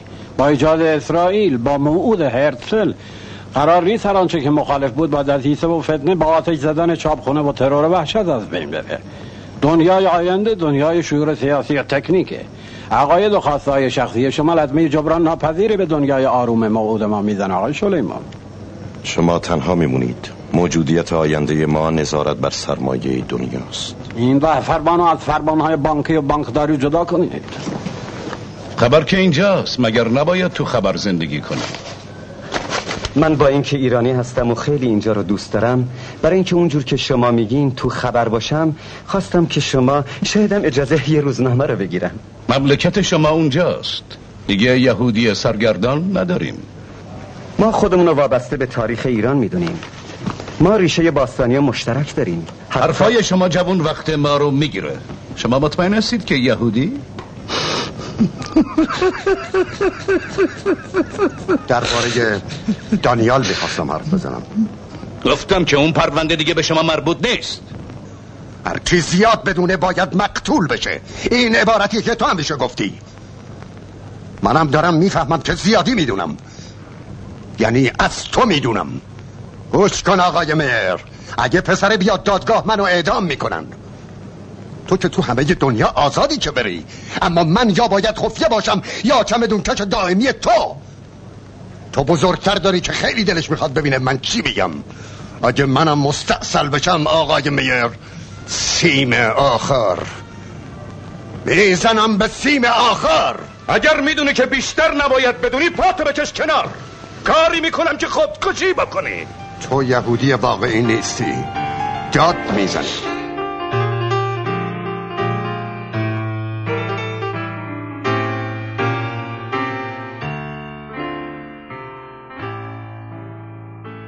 شما گفتی که آقای کیمیایی در ابتدای امر نسبت اون پیشنهاد شما با دیده تردید نگاه می‌کرد.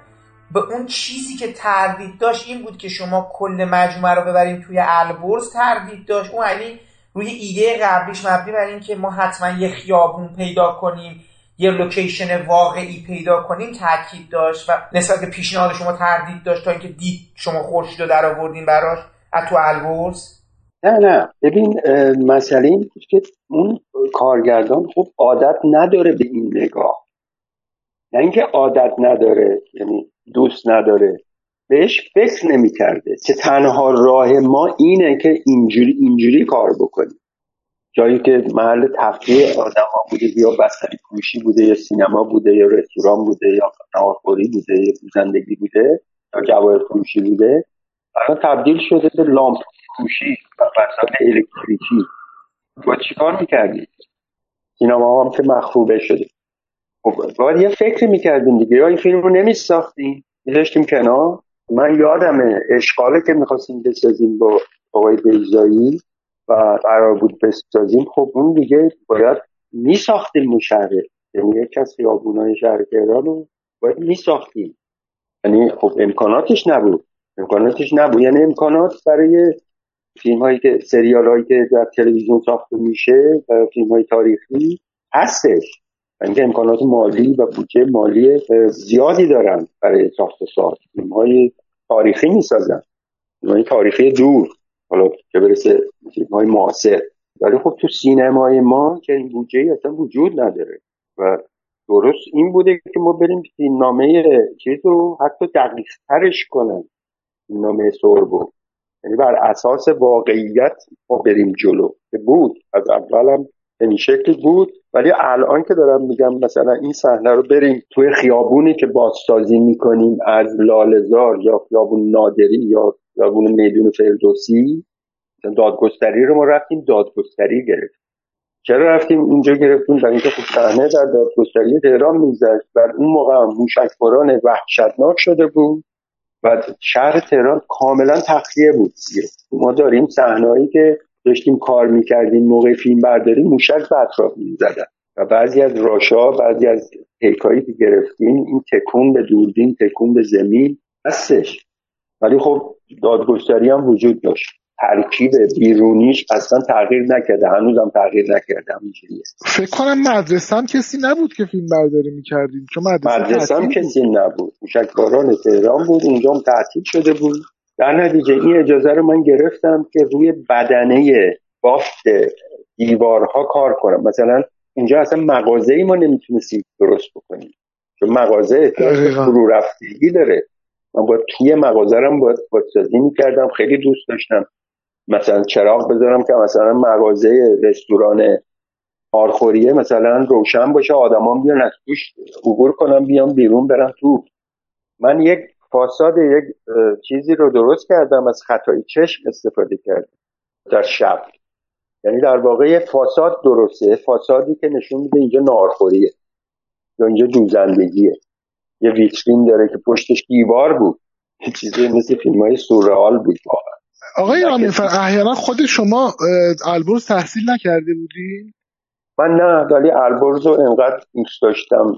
فضا شد که همیشه می‌رفتم. چون چند تا از دوستام اونجا درس خونده بودن و اینا می‌رفتم. بعدم برای چند تا فیلم من اونجا رو مثل فیلم پاییز بلند و مثلا سریال پاییز بلندم بردم بعد که کار می‌کردیم تو زیر زمین های البرز زندان ها رو در به اتاقاش تو خود فیلم مثلا اون اتاق هتلی که نوری هست اون تو خود یکی از بله. آره یکی از دفتراست که خالی کردم من با یه سری وسایل دیگه ای که اصل صحنه که اوورده بودم و یکم رنگش هم گذاشتم چون موقع زیاد ایراد نمی گرفتم همه در حال جنگ بوده دیگه. یعنی البته مثل روز اول بهشون تحویل می‌دادیم. یعنی قرار میذاشتیم که اون دیوار اگر سفیده که ما رو رنگ سفید مزاحم بود توی کار فیلم. کلا تو هر فیلمی مزاحمه که ما یه رنگ تیرهتری رو بزنیم که رفله نداشته باشه. بعد دو مرتبه برمیگردیم ولی با یه آرش صحنه من اونجا رو تبدیل کردم به یه اتاق هتل. نوری نشسته بود بغل پنجره که کرکتر میاد اون شخصیت دوم میاد که بهش اسلحه میده که و ماشینشون میده که بره. یا مثلا اون نهونی که اون پایین پشت شیشه و چیز بود ما یه مقدار بارون ایجاد کردیم خیسی ایجاد کردیم و یه مقدار دود و دم لبو فروشی یا هر چیز دیگه ای رو ایجاد کردیم و اون یه نئونی بود که اصلا وقتی اگر فوکوس می‌شد یه نئون چیز بود امروزی بود. اینو بردیم توی قسمت فلویی قرار دادیم. از پشت شیشه ای که بارون خورده بود یه مقدار. لکه شده بود و دقیقا مشخص نبود بیرون چجوریه اونو خاموش روشن می‌کرد. خب تو این موردا من می‌تونم بگم که واقعا آقای کیمیایی اصلا کارگردان حرفه‌ای سینماست یعنی تصویر می‌شناسه. می‌دونه که پشت ویزور واسش مهمه که چی می‌بینه. و پشت ویزور تصمیم می‌گیره که حالا این امکانات خیلی هم دلش می‌خواسته ولی من فکر نکنم هیچ انتظاری هم داشته بود که مثل فیلم های قدیمی دیگه ای مثلا تمام خیابون لالزار رو ما بسازیم و بیام پیش کار بکنیم. تصویر long shot بگیریم تصویر نیمه shot بگیریم تصویر close-up بگیریم و چیز بکنیم. اون می‌دونست چی می‌خواد. و باید من توضیح می‌داد تصویر رو. من اینو توی اسکیس کروکی میکشیدم و با هم صحبت می‌کردیم که ما این زاویه کارمون اینه. زاویه دوربین اینه. این لنزی که ما داریم استفاده می‌کنیم که این محدوده رو تو خودش داره و نباید ایراد داشته باشه. مثلا تصویرهایی که توی کوچه هستش که آقای اویسی روح شاد واقعا. توی یه کوچه میاد و یه کسی رو می‌کشه.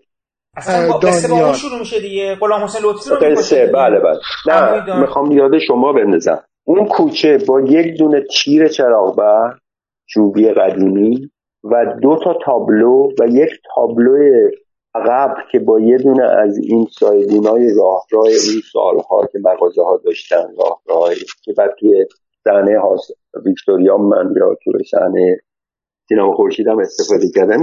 من دنبال یه سری المان گشتم که این المان ها رو درست کنم. البته تعدادش زیاد بود. که در هر صحنه بر اساس اون زاویه‌ای که ما می‌خوایم کار بکنیم این این یعنی فیلم سازی یعنی ما موقعی که رفتیم تو اون کوچه زاویه این دوربینه که می‌خواد بگیره کیمیایی برای من توضیح داده بود از قبل.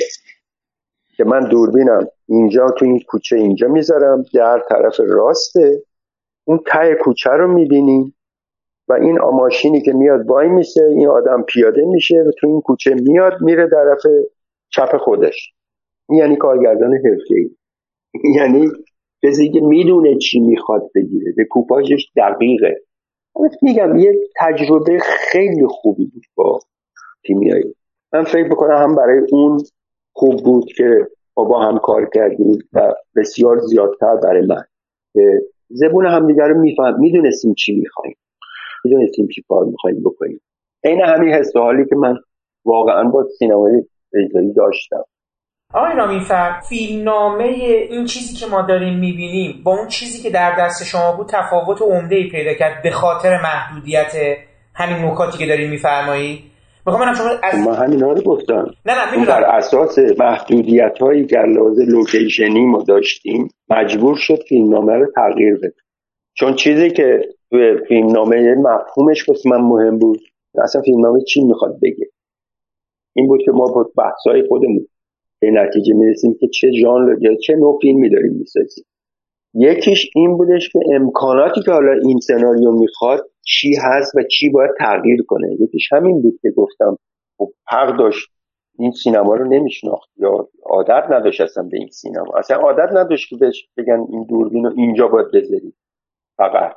که خیلی هم طبیعیه ها برای یه کارگردانی که قیصر رو ساخته خیلی خب فشاره که بگن آقا این سر دوربین ما نمی‌تونیم ببریم این ورتر یا اون بود آزادی عمل داشته و همین بیشتر کارگردان تو فرنگ خب این آزادی عمل دارن. دکور می‌سازن باسهشون میرن آدمو می‌ذارن وسط دکور میان دوربین تو 360 درجه به چرخ البته بر اساس قواعدی نقشه کار پلان کار ماکت کار که ساخته میشه در واقع اون تصمیم می‌گیرن که حالا این دکور 360 درجه باشه یا اصلا یک دیوار باشه فقط و یک در.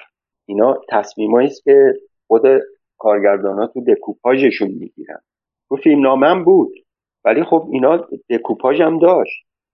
بغل دکوپاژش هم یه تصویری رو می‌کشید یا توضیح می‌داد واسه من که مثلا ما این کوچه رو از یه زاویه فقط می‌بینیم. از دو زاویه نمی‌بینیم که ما برگردیم و پشت دوربین هم باید آماده باشه یا فکر شده باشه شما فرمودین که تو صحبت قبلیتون یکی دبیرستان البرز بود که چند تا لوکیشن ها رو فرمودین که البته سینما خورشید و من متوجه نشدم کجا بوده. همون داخل البرز بود اینا؟ نه نه سینما خورشید. تو مدرسه فیروز بهرام بود. ما چند تا مدرسه رو انتخاب کردیم. یکیش فیروز بهرام بود و یکیش هم البرز. یعنی توی فیروز بهرام اون سینما خورشید رو من در آوردم و توی البرز هم همین هتل ها و هتل و اون شهربانی ورودی زندانه. اون زندانه که میاد پیش برادر آقای مشایخی میاد پیش مشایخی رو بله بله. که خود اون فضا هم این فضای اولیه فیلم یک فضایی بودش که من اینو توی طرفای میدون فردوسی پیدا کرده بودیم و نمی‌دونستم که این هستش یا نیست. خود کیمیایی دیده بوده اینو و می‌گفته که چنین فضایی هست. من یه دفعه اجازه گرفتن اون موقع از اینا مثل اجازه که اجازه که نداشت اون صورت. درش باز بود. همینجور که رفتم اونجا فکر کردم که این سکانس رو اینجا می‌تونیم بگیریم. اون جزء لوکیشن هایی بود که در واقع کیمیایی گفته بود که مثلا چند تا فضای قدیمی داخلی ما داریم. برای خونه می‌تونیم استفاده بکنیم برای سالن می‌تونیم استفاده بکنیم برای سیستم که من اینو انتخاب کردم با اون اول فیلم. یعنی اون دندان پزشکی و اون آدمایی که میان تو صحنه که مقدم بازی می‌کرد جلال مقدم. صحنه شروع فیلم. و اومدنشون بعد میاد تیکه می‌خوره به البرز. یعنی از توی این ساختمون قدیمی که الان نابود شده. صافش کردن الان احتمالا یه پاساژ ساخت. کجا بود آقای؟ همونجا که امین تارخ آره دندونش اومده بوده دندون سازی از نظر واقعی کجا بود؟ یه خیابونی بود تو فردوسی خیابون کوش. آرگو هم بود اونجا. یعنی پشت میدان فردوسی بود. یه جایی بود که به احتمال بسیار قوی من فکر می‌کنم که هتل هاوس ویکتوریا همینجا بود. یعنی داخلی هتل هاوس ویکتوریا داخلی رستوران و ورودیش همینجا بوده که یه سری پله داشت دیگه یه سری ساختمون تالارای گنده سقفای بلند داشت. یه پله که منو خیلی گرفته بود. دور می‌زد. خیلی هم پله بزرگ. آره. آره آره. خیلی جای بزرگ عظیمی بود. مورد مرکز فرهنگی ضمنا ایران انگلیس هم بود. در قدیم بهش می‌گفتم مرکز فرهنگی ایران انگلیس. یعنی اونجا که سکانس اول تمام میشه امین تاروخ در واقع پنبه گذاشته دهنشون رو را پله میاد پایین که همه نشستن آره. آره. اینا همه یه جاست. همونجاست یه جاست آره. که الان دیگه وجود نداره. یه دفعه من رفتم که ببینمه گفتن که اینجا رو خراب کرده بودن و می‌خواستن یه چیز دیگه بسازن. توی محدوده پشت سردر باغ ملی و میدون مشق و اونجا هم شما فیلم برداری داشتین؟ نه. اونجا نداشتیم. با لوکیشناش کاملا مشخصه. اکثر خارجی هایی که تو می‌بینی آقای اسلامی راه میره اون تو همون پشت تو همون مدرسه چیزه. مرزه البرزه بیشتر اون جاهایی که اون راه میداره میره. ببین یا دادگستری بود. سکانس آخر یا آشوراده بود یا مرسه البرز بود و دیروز بهرام و چند تا خونه قدیمی مثل اونجایی که میره که مواد مخدر بزنه. اون یه خونه قدیمی بود که رفته بود زیر خاک یادم من. سخفش ریخته بود. همونجا که یکی هم داشت دنبک می‌زد و اینا میان اینا. اون ساختمون کاملا زیر خاک بود. من دادم برای حفظ میراث فرهنگی. دادم اونجا رو خاک برداری کردم و این اتاق نصفش تو خاک بود که در اومد. سقفم نداشت. سقفش هم ول بود. یعنی ما آسمان رو می‌دیدیم. لوکیشن چاپخونه؟ چاپخونه توی گراند هتل بود. یه چاپخونه قدیمی بود که بسته بودنش. من باز اینو بازسازی کردم اینو بازش کردم و یک سری از این دستگاه چاپ قدیمیه. بهش می‌گفتن چاپ ملخی. یه دستگاه آلمانی بود که حتی کارم می‌کرد. ولی اینا جز وسایل خیلی پشت حیات تو گراند هتل بود. یعنی تو لالزار منظورتونه دیگه؟ آره تو لالزار فعلی بود. که بعد من چند تا اتاقش رو به هم وصل کرده بودم از توش دفتر روزنامه رو در بودم. و یه دونم جایی که حروف چینی می‌کنن که پشتش یه پنجره ساخته بودم اونجا. یه سری تغییرات مثلا 50 درصد 60 درصدی من داده بودم که این تبدیل بشه به یه دفتر روزنامه. یعنی ساختمونی بود متروکه افتاده بود پشت گراند هتل گراند هتل که میگن آره. ببین تو گراند هتل یه حیاط داره گراند هتل حیاط مرکزیش. دستگاه ملخیه که بهت میگم دستگاه چاپه این توی گوشه ای افتاده بود. من تخلیه کردم این دستگاه چون کار می‌کرد و این صحنه رو اونجا گرفتیم و این صحنه دو تا انباری بود که سری خرت و پرت بود که من اینو تبدیل کردم یه دیوار وسطش کشیدم. شد دو تا اتاق در واقع یه پنجرم این وسط گذاشتم که دید و یعنی بر اساس اون دکوپاژ کیمیایی ساخته شد این قضیه. یعنی یه جایی رو می‌خواست که دفتر رئیس روزنامه باشه مثل همین دفترهای قدیمی دیگه که پشتشون معمولا یه پنجره داشتن که یارو مشرف بود به چاپخونه به حروف چینی. که از اونجا دستور می‌داد. یعنی پنجره رو باز می‌کرد مثلا می‌گفت اینو بزنید اینو اینجوری بکنید این نداشت اونجا اینا رو توی ساخت ما ایجاد کردیم. براش. چون من یه خاطره میخوندم یعنی خیلی وقت پیش مطلبی خوندم در مورد حالا یادم نیست که چه کسی تعریف کرده بود. یعنی گفته بودن یکی از صحنه های سکانس های سور بوده. همون شما هم به میدون توپونه وقتی بیای نرسیده به سردر باغملی ساختمون قدیمی فکر کنم پشت تلگراف باشه فکر کنم. دیوارهای قدیمی داره همون بر خیابون سپه ما می‌خواستیم کار بکنیم اینجا. نه نه نه. یا می‌خواستیم کار بکنیم. ولی رفتیم دیدیم انقدر تغییر کرده نتونستیم دیگه کار کنیم. خیلی تغییر کرده اونجا. ببین فضای دکور که سور می‌بینی هشتاد در هفتاد درصدش لوکیشن است که یا انتخاب شده یا تبدیل شده به یه چیزهای دیگه. مثل مدرسه البرز که تبدیل شد به هتل ها اونام همینجوری. تنها جای یعنی- واقعی کاخ دادگستریه پس با حساب که دقیقا هم تنها جایی که واقعی هستش یکی گورستان یهودیا یه, یه تیکه ما داریم تو اون باغش چیزا که اومدن نشستن. و- آره آتیش روشن کردن و آکاردون می‌زنن و فلان اینا و دادگستری. کاخ دادگستری.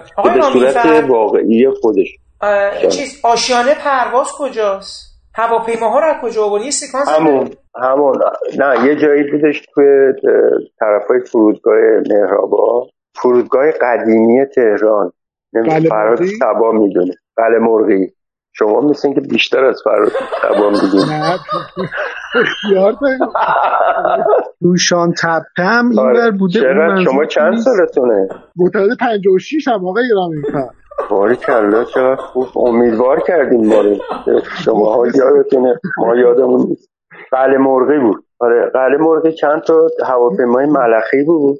که اون زمانهای موشکباران و اینا که همه دنبال در رفتن از تهران بودن. این هواپیمای ملخی دور جنگ جهانی دوم همونجور پارک شده بود. و درست همونجور که بود ما رفتیم گرفت یه هواپیما رو هم بردین یه جای دیگه ای به نظر نمیاد که تو همون شاید هم تو همون محدوده گرفتید ولی اون جایی که اون آقای پیردوست دیگه سعید پیردوست رو می‌کشن در نه نه نه همونجاست همونجاست همونجاست همونجاست که یکی از هواپیماها یه مقدار تو آشیانه نبود. بیرونتر. دور افتاده است. ولی اونا رو که نمیتون آره اونا رو که نمی‌تونستیم تکون بدیم. کسی نبود اصلا.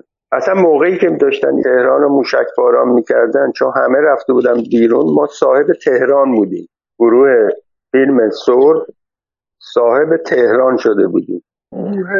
تولید کسی نمیترسید از قضیه بمبارون که آقا مثلا ما به جای اینکه یه جا بریم پناه بگیریم یا مثلا از شهر خارج بشیم داریم فیلم تهیه می‌کنیم اینورم دارم. نه دیگه من همینو داشتم می‌گفتم. ببین ما تمامی لوکیشن هایی که مثلا یادمه تو دادگستری که سه تا موشک خورد و توی مدرسه البرز یه دونه موشک خورد. حتی یادمه تو اون خونه قدیمیه بود اول فیلم به اینا میرن. حتی تو اونم یه دونه خورد. یعنی نه توی اون جا خورده من نزدیکی ها. ولی خب به هر حال چیز بودیم دیگه. کار می‌کردیم دیگه. یعنی خود این خیلی کار رو یه ذره راحت کرده بود. آدما تو دوربین نگاه نمی‌کردن. مثلا اصلا آدمی وجود نداشت که تو دوربین نگاه کنه. در نتیجه این به نفع ما بود. هست تو اون سکانس خیابونی. اونا هم خب به یعنی بازیگر نیستن اکثرشون سیاهی لشکرن. آره آره آره. اونا رو یعنی بودن. کسایی آخه نه تهران که بعضی که ماشین نداشتن مجبور بودن تهران بمونن دیگه. یعنی درن که یه یه عده‌ای بودن که آره اووردیمشون تو گورستان یهودیا و اونا خیلی هم زیاد بودن. و خیلی هم به سختی اینا رو تونستیم جمع, جمع بکنیم به اون صحنه از کلکسیون ماشینای آقای کیمیایی هم چیزی تو فیلم هست. چون البته می‌خوام بگم همین چون این ماشینای قدیمی که تو فیلم هست نه بود اون موقع. ببین الان دیگه وجود نداره. این- اون سالهایی که ما اون فیلم رو ساختیم نمیشه 66 زمستان 66 بوده. زمستان 66 چقدر خوبه شما تاریخ. اون موقع این ماشینا بود. اصلا بعضیش سوار می‌شدم سطح شهر. من دیده بودم. مثلا شهر دو تاشون رو تو شهر دیدم که گفتم تعقیبش کنیم یا رو بگیریم. ماشینشو بیاریم. دو تا از این ماشین که اینجا استفاده شد. خیلی هم سالم بود و خیلی هم سرها و الان دیگه وجود نداره اینا.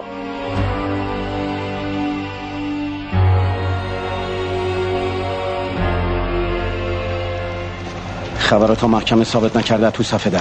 درارم؟ آره. الان خبر درارم؟ آره. کی میگه؟ تو؟ آره من. من میگم محوش یه خط پیش از رأی محکمه تو این روزنامه چاپ بشه چاپت می‌کنم. خبر از کی گرفتی؟ یه خبرنگار این خودت. اون خبرنگار نیست. فاینزاری نگاره تومنی نگاره. شاهربانی می‌دونه که برادر من چی کار است. تحتوشو من در میارم. من در نیارم هستن که درارن اما تو رو این وسط جیک جیک که هنوز هیچی نشده داری اعدامش هم می‌کنی. من اعدامش می‌کنم. آره تو!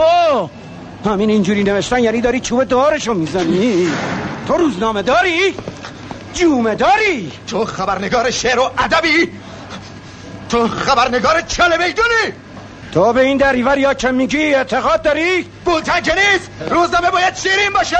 که خونده بشه. که آگهی بگیره. دارن یه مملکتی رو خالی می‌کنن به زور تا یه مملکت برای خودشون بسازن.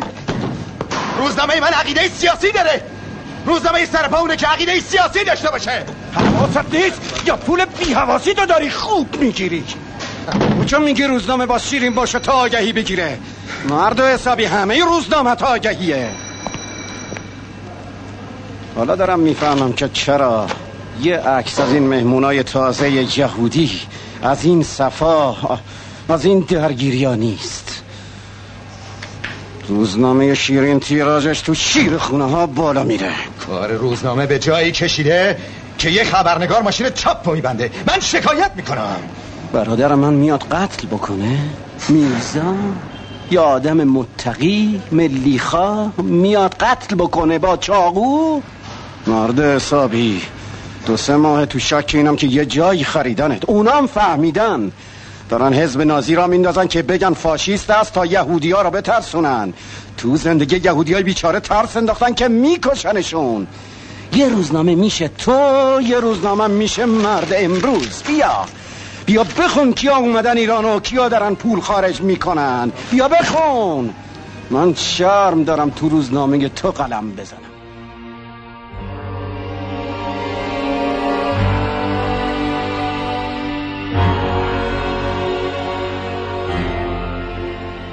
یه بخش عمده ای از فیلم در جزیره آشوراده میگذره. این راجع به این بخشش هم توضیح می‌فهمم ببین اونم همین حالت رو داره دیگه. یک فضای تخیلی که برای فیلمنامه خلق شده.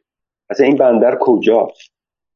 من یادم میاد که خیلی سالها قبل موقعی که ما غریب رو کار می‌کردیم قبل از انقلاب من یک سفر خیلی طولانی کردم از بندر خاک نفس تو ترکمن صحرا تا آستارا. یعنی تقریبا تمام این دریای خزر رو من گشتم که دنبال یک دهکده قدیمی بگردم برای فیلم قریبومه خب این خودش باعث شد من خیلی لوکیشن عکس بگیرم که هنوزم عکساشو دارم و به این نتیجه برسیم که نه مثلا دکور دهکده قدیمی فیلم قریبومه خب ما باید در اسالم مثلا بسازیم. این فیلم مسافران. دنبال ساختمونی میگشتیم که این خصوصیات رو داشته باشه و این نوع معماری رو داشته باشه و این امکانات رو به فیلم نامه بده. چون اینجا ما اصلمون فیلم نامه اصل سینما یعنی فیلم نامه یعنی همه چی در اختیار فیلم نامه در نتیجه اون خونه رو ساختیم. خیلی کار سختی بود. خیلی با امکانات کم. اونم در زمستون. این هم تقریبا همونه. تقریبا سوال شما این بود که ما باید فضایی رو ایجاد می‌کردیم که حس و حال اون بندری که اینا میرن که از این بندر بعد برن از ایران بیرون ایجاد بکنه دیگه. این دیگه فیلم حس حال فیلم نامه است. اون موقع ها من یادمه که یه جزیره وجود داشت جزیره آشوراده که یه موقعی هم یک از فیلم نامه های بیزایی رو ما قرار بود بریم اونجا کار آبسکون نه؟ سری سلطان در آبسکون. بله. آره در آبسکون. خب من رفته بودم اینجا رو دیده بودم قبلها. یعنی رفته بودم تو ساختمون که یک معماری روسی ایرانی داشت و تو ذهنم بود. اون موقع ها ما قرار بود بریم جنوب. خب جنوب هم خطرناک بود جنگ بود دیگه. نمی‌تونستیم امکان این رو داشته باشیم. ولی این شمال ایران بود. می‌تونستیم به راحتی بریم که این لوکیشن کار. اینو من به آقای کیمیایی گفتم.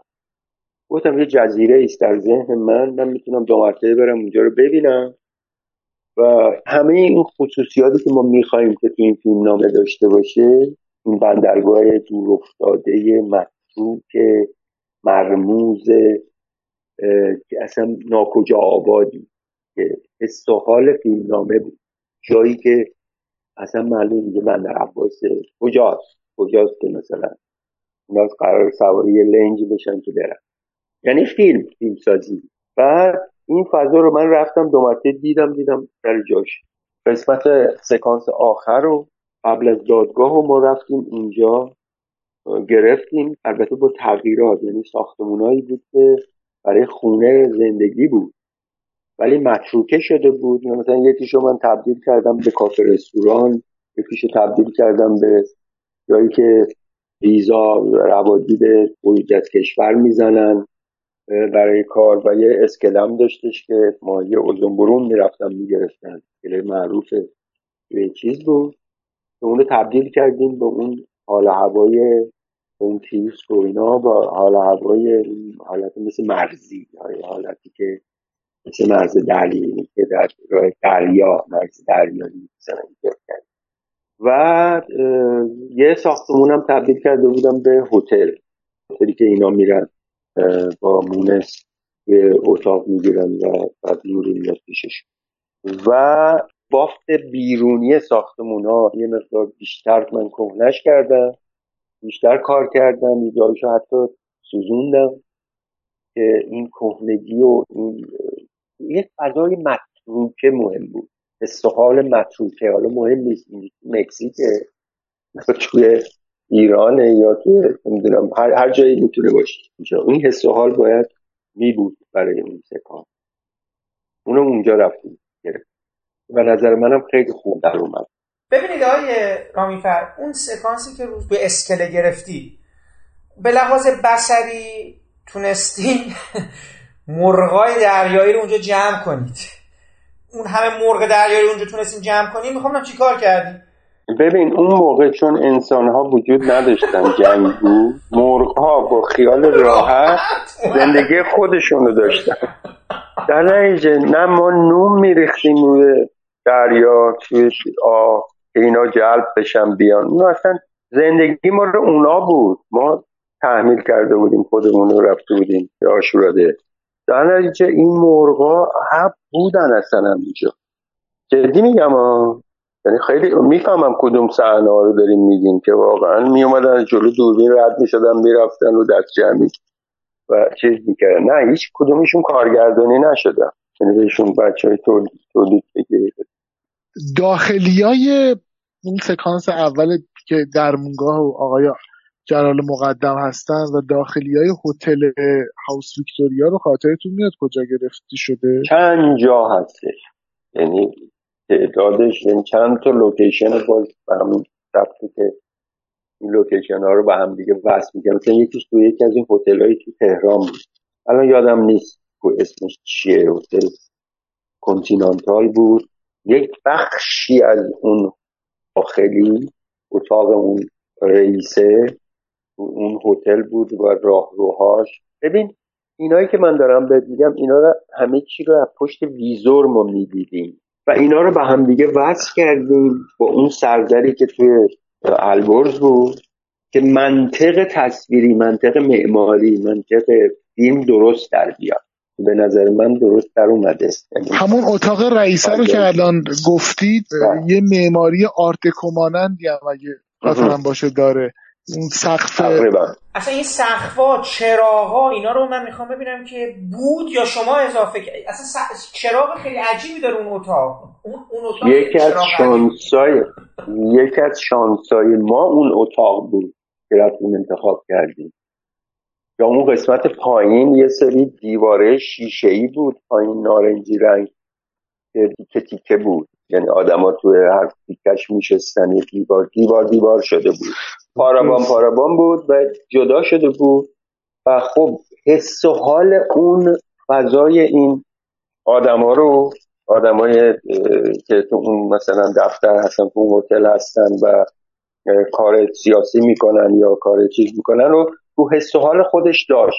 یه دفعه که با هم دیگه رد می‌شدیم یادمه من گفتم این این حس و حال فیلمایی هستش که الان آدم دوست داره یه دفعه فکر کنی جیمز کاردنی الان یا انتیبوگار الان داره مثلا این تصویر راه میره تو این بکراند یعنی اگر سیاستفید می‌دیدی قضیه رو در واقع اینجوری بود. اصلا منطق دنبال منطقی نباشیم منطق واقعی. شما فیلم رو باید ببینید. من اصلا مخالف منطقم.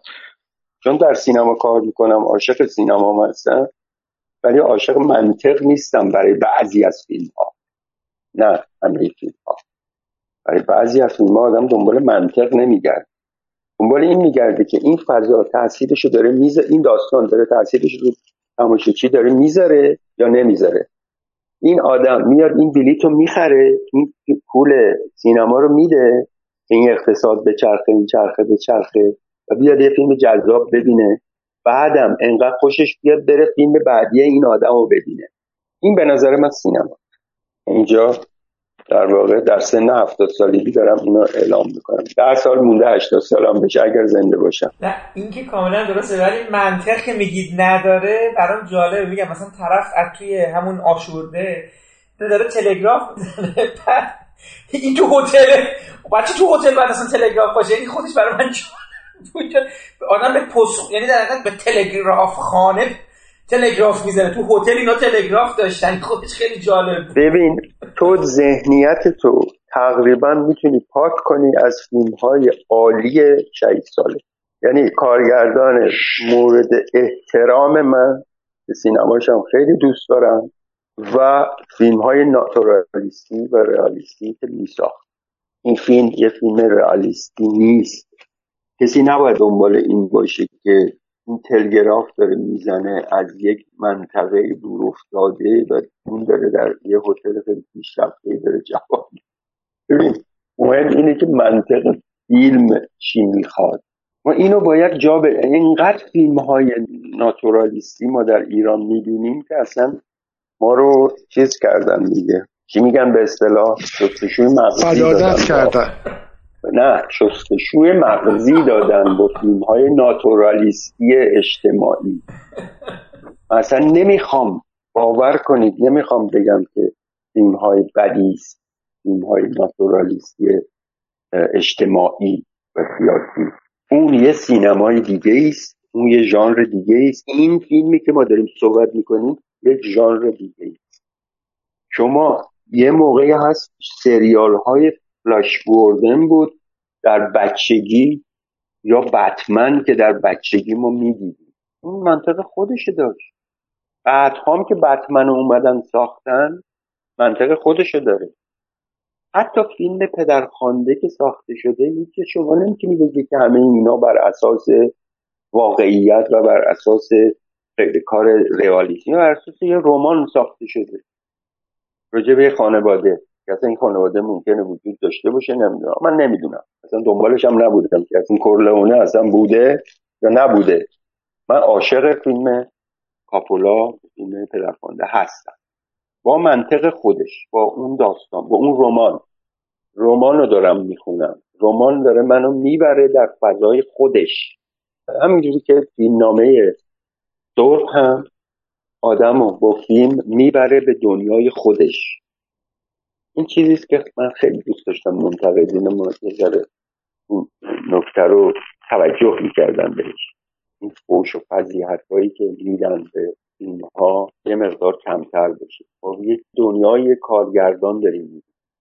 اصلا ممکنه خوشمون هم نیاد یا مورد علاقمون نباشه. اینا که نمی‌تونه محک باشه که. من فکر می‌کنم که یک نقد درست برای یک فیلم اینه که تو به دنیای اون کارگردان نزدیک بشی و چند تا فیلم بعدیش هم ببینی یا چند فیلم قبلیش هم ببینی و اون دنیا رو حالا مهم نیستش که تو اصلا اون سینما رو دوست داری یا نداری. وقتی می‌خوای نگاه کنی. من فکر می‌کنم بی ترین آدم ها تماشاچی های عادی هستن. یا خوششون میاد. یا فکر می‌کنن این پولی که دادن این بلیط خریدن یه فیلم خوب دیدن عشق کردن و اومدن. یا اینکه فیلم بدی دیدن. و فیلم بعدم ببینن دیگه تکرار نمی‌کنن. حداقل نمیرن یه فیلم دیگه این آدمو ببینن. مثل این فیلم های ویس اندرسون. آخرین فیلمش چی بود؟ هتل بوداپست رو شما دنبال واقعیت میگردی. اون که اصلا همش تخیله. حالا اتفاقا خب همینو می‌خوام بهت بگم. اتفاقا می‌دونید شما یه صحبت قبلا با من مطرح کرده بودید. رضا هم همین چیزی که شما گفتید برای من در میون گذاشت. همین امروز.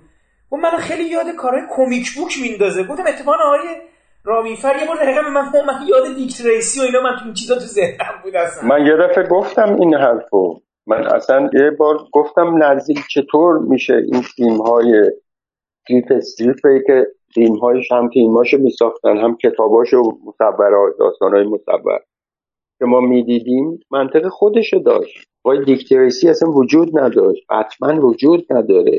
ولی ما وقتی می‌خونیم این داستان ها رو با این نقاشی هایی که می‌بینیم با نقاشی دنبال می‌کنیم حتی معماری که وجود داره تو این نقاشی ها معماری واقعی نیستش باشه سبک سلیقه است استایله.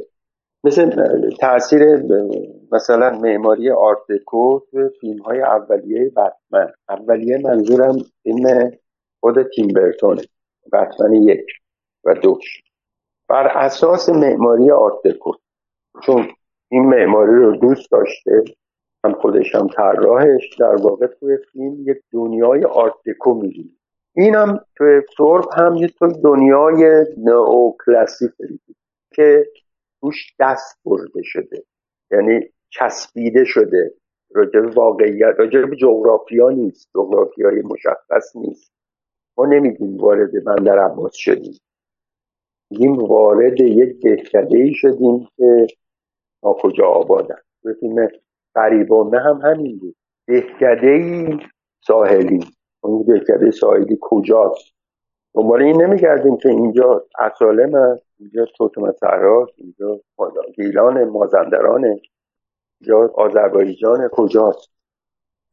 من به نظرم این چیزی که حالا این میزان توضیحی که داده شد و اینا. من فکر کنم شاید به خاطر اینکه ببینید ما اسمای آدمای واقعی رو میشنویم. یعنی سند می آورده میشه از محمد مصدق از آیت الله کاشانی از محمد مسعود.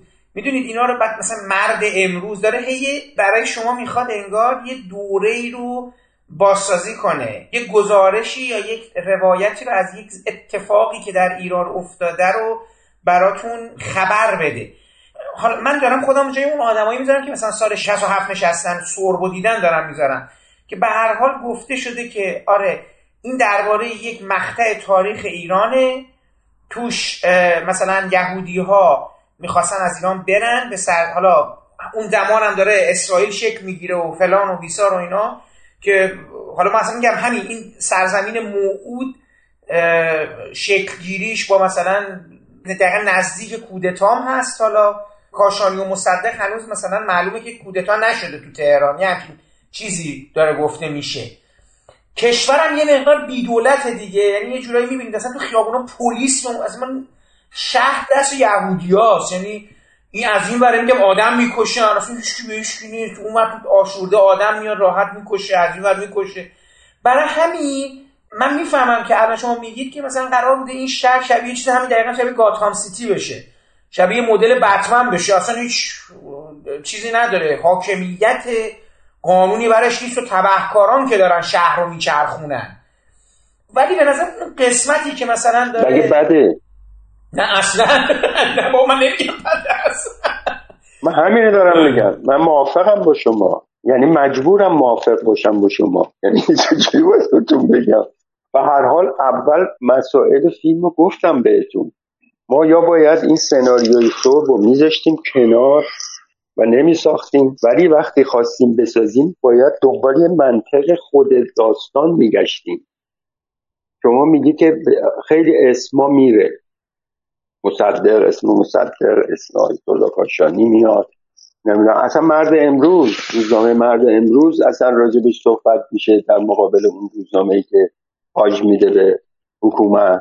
و همه این صحبت ها خب این یک فاکتایی هستش که برای نویسنده یا کارگردان مهم این اسم ها درسته؟ یعنی می‌خواد این انگیزه رو ایجاد بکنه دیگه. یعنی این حس ولی با دنیای خودش داره اینو می‌سازه. یک رمان تخیلی و یک رمان صد درصد واقع گرایانه و رئال. می‌تونه هر دوتاش باشه. شما میگی من نمیم چیزی باید توضیح من کاملا توضیحش ما متوجه شدیم. ما اصلا فکر نمی کنم اصلا ما مقاومتی کرده باشیم در توضیحات شما. نه مقاومت بکنیم. فقط من دارم اینو میگم. یعنی اصلا مقاومت کنید در مقابل من. یعنی قبول ندارم. رو قبول دارم. نه من منظورم یکی دیگه است. منظورم اینه که امکاناتی که فیلمنامه که به نهایت رسید و خواست ساخته بشه می‌تونست کنار گذاشته بشه و نخواستیم کنارش بذاریم و بسازیمش این بود که منطق خودشو داشته باشه. اسمها هستن ولی اسما رو تو داری در یک دنیای دیگه می‌بینی. این همه فیلم های تارکوفسکی این همه فیلم های برگمن. تو دنبال تاریخ مشخص که این اصلا مهر هفتم در دوران قرون وسطا در دوران شوالیه ها درسته؟ ولی این جای فکت خاصی که به یا اون دو فرنگ های وحشی. همه اصلا بیشتر کارگردان ها کار می‌کنن. حالا نه اون علمی تخیلی ها شما نمیگم هر کدوم دنبال دنیای خاص خودشون هستن برای خود اسمام هست. پیتر گریناوی. مثلا دنیاش که دنیا خودشه. فلینی. فلینی دنیای خودشو داره می‌سازه. دنیای پر از تناقض خودشو داره می‌سازه. پر از تناقض تو می‌تونی پیدا بکنی توی فیلماش توی فیلم هشت و نیمش. فیلم همه فیلماش حتی آمارکور فیلم تقریبا تاریخ مشخص داره. همونه فاشیست داشت ولی فازولینی فاشیسم از دید خودش داره نگاه می‌کنه. نه دوربینشو برداره ببره که بخواد تعریف کنه. سوالات تو رو الان توی مرزیه که دیگه خود کیمیایی باید جواب بده. یعنی اینکه تو فاکت آیت الله کاشانی و مصدق و این چیزا وقتی مطرح میشه رو فکر می‌کنم که خود کارگردان باید توضیح اینو بده. چرا ابراهیم در ادامه همین بله, بله. که فرمودین که من خب کاملا درک می‌کنم حالا یه بخشی از واقعیت و علایق یا نمی‌دونم. حالا من خواستم بپرسم تو صحبت های اولیت با کیمیایی یعنی صریحا می‌گفتن که آقا من مثلا می‌خوام یه فضاهای فیلم های گنگستری رو توی فیلم بیارم. دوست داریم باشه مسلسل باشه اون در واقع تو بخش طراحی لباس پالتوهای بلند کلا شاپوها مثلا این مدل. می‌خواستیم یعنی در واقع یه حالت ادای دینی باشه یا یا خاطر بازی از فیلم های گذشته که دوست داریم تو این فیلم باشه. یعنی گفتیم تاکید داشت آقای کیمیایی باشه یا شما نه نه نه نه. اصلا چیزی نداره نه. اصلا که بحثایی نبوده اصلا. ببینید شما وقتی دهه چهل رو نگاه می‌کنید دهه سی که از ماها خیلی دوره دیگه. یعنی دهه 20 من سال 1328 به دنیا اومدم. وقتی داریم راجع به دهه اواخر دهه 20 و 30 داریم صحبت می‌کنیم من بچه بودم. یعنی تصویری هنوز یه بچگانه دارم از شهر تهران. ولی خب عکس ها و چیزهایی وجود داره که همه شاپون داشتن سرشون. همه پالتوهای بلند میپوشیدن. یعنی این چیزهایی نیستش که فقط خاص فیلم های گنگستری امریکایی فیلم های نوار چیزی امریکایی باشه. مثلا این فضاها وجود داشت. برای اینکه این ایراد رو مثلا به ایراد که نه یعنی این صحبت رو راجع به قریبومه هم می‌شد که چرا این فضاها شبیه فیلم های ژاپنیه؟ من تعجب می‌کردم. این فضا اگر شما تو شمال برین بذار دقت کنین رو پوشش آدما مخصوصا طرف های اصالم یه دفعه می‌بینیم این لباسات الهام گرفته از اون لباس های واقعی خود اینها تو این مناطق هسته مثلا رفتی به های کوراساوا یا فیلم های ژاپنی نداره که اصلا. اونجا بارندگی زیاده رطوبت زیاده مزارع برنج وجود داره و کارها و نمی‌دونم همه این چیزها چیزهایی هستش مثلا ممکنه در ژاپن هم باشه. نمیشه گفتش که مثلا این فیلم چرا ژاپنیه. یا این فیلم چرا انقدر شبیه فیلم های امریکایی یا شبیه های فیلم های گنگستری و پلیسی دهه چهل و همه شاپو تو ایران هم شاپو سرشون بوده. پالتو هم میپوشیدن بارونی هم میپوشیدن برای اینکه الگوشون الگوهای مثلا هنرپیشه های خارجی امریکایی بوده. مثلا شاپو واسه چی وارد ایران شد بعد از کلاه پهلوی؟ مثلا کلاه پهلوی از کجا اومد؟ کلاه پهلوی از پاریس فرانسه اومد. کلاه شاپو از امریکا اومد. از اروپا اومد. نه اونا یه سبکه ولی خب خیلی از این سوالات اینجوری تاریخی فاکتور اینجوری من دنبال منطق فضای داستان بودم. یه فیلم نامه من دارم نه به من گفته باشن که مثلا در دوره مصدق ما می‌کنیم این فیلم ببین شما این بخوایم بسازیم راجع به دوره مصدق و دادگاه های دوره مصدق باید مو به مو واقعیت رو در نظر بگیریم و درست و اشتباه اینجا بکنیم. باید به شما بگن که آقا این اشتباهه. چون دارین یه فیلم تاریخی مستند می‌سازین. این فیلم های به جنگ جهانی دوم می‌سازن. همه چی باید مستند باشه. لباس ها دکورها فضاها همه چی باید شکل واقعی اون زمان ها رو تداعی بکنه. مثل فیلم مثلا پیانیست آقای پولانسکی. دنیای یهودی ها رو داره نشون میده زمان جنگ جهانی دوم نازیا و و تبدیلشون به اون چیزا و خب اینا همش باید واقعی باشه و ایراد میشه. ولی یه فیلم تخیلی که داره ساخته میشه بر اساس تخیل بر اساس هم, هم واقعیت کمی و هم بیشتر تخیل به دلیل مشکلات موجودی که ما در فضا داشتیم. ممکن بود در نامه اول نوشته که مثلا ما از خیابون نادری داریم رد میشیم. ممکن اون حذف شده. یعنی مثلا گفتم خیابون نادری رو با خیابون نادری رو در بیاریم دیگه. یعنی خیابون نادری هم مشخصه. چه مغازه هایی بودن چه شکلی بوده سنگ فرش بوده نبوده. این برم سفارت انگلیس این بر نمی‌دونم. خب همه این فکت ها باید درست در بیاد. ولی شما با منطق همون فضای چیزی که الان گفتم آشوراده برای سکانس آخر هیچ تاکید نمی‌کنه. دریای شماله یا دریای جنوبه. شهرم باید همونجوری ببینیم.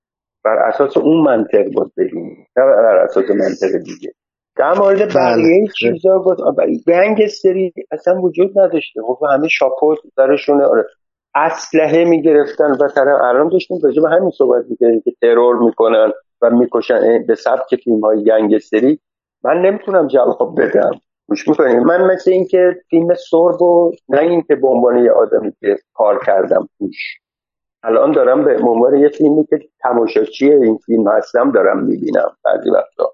مثلا اینجا شبیه مثلا فیلم های گنگستری می‌خواد باشه دوست داره. جز علایق مثلا کارگردانه. اینا دیگه جوابگوی این قسمت ها خود آقای کیمیاییه. نه من. ببین هر کارگردانی رو شما نگاه بکنید یه تأثیراتی از کارگردان های دیگه ای که دوست دارن هست که بخوان که نخوان. الان داره بازسازی میشه فیلم های قدیمی. چند شب پیش من فیلم مکبس دیدم برادران کوهن که فیلم سازن بسیار خوبی هم فیلم خیلی بدی ساختن نسبت به فیلم کوراساوا که مکبس ساخته. می‌فهمید یعنی اصلا توی کاتگوری دیگه ای هستن توی فضای دیگه ای رو هستن این کار کرده. در واقع اینا میگم جوابگوش خود چیز هستش. نه اینکه من چیز بکنم. من یه فیلم نامه جلومه. اینجا نوشته که این آدما ماشین پیاده میشن و مسلسل. یک درشکه ای رو به گوله میبندن.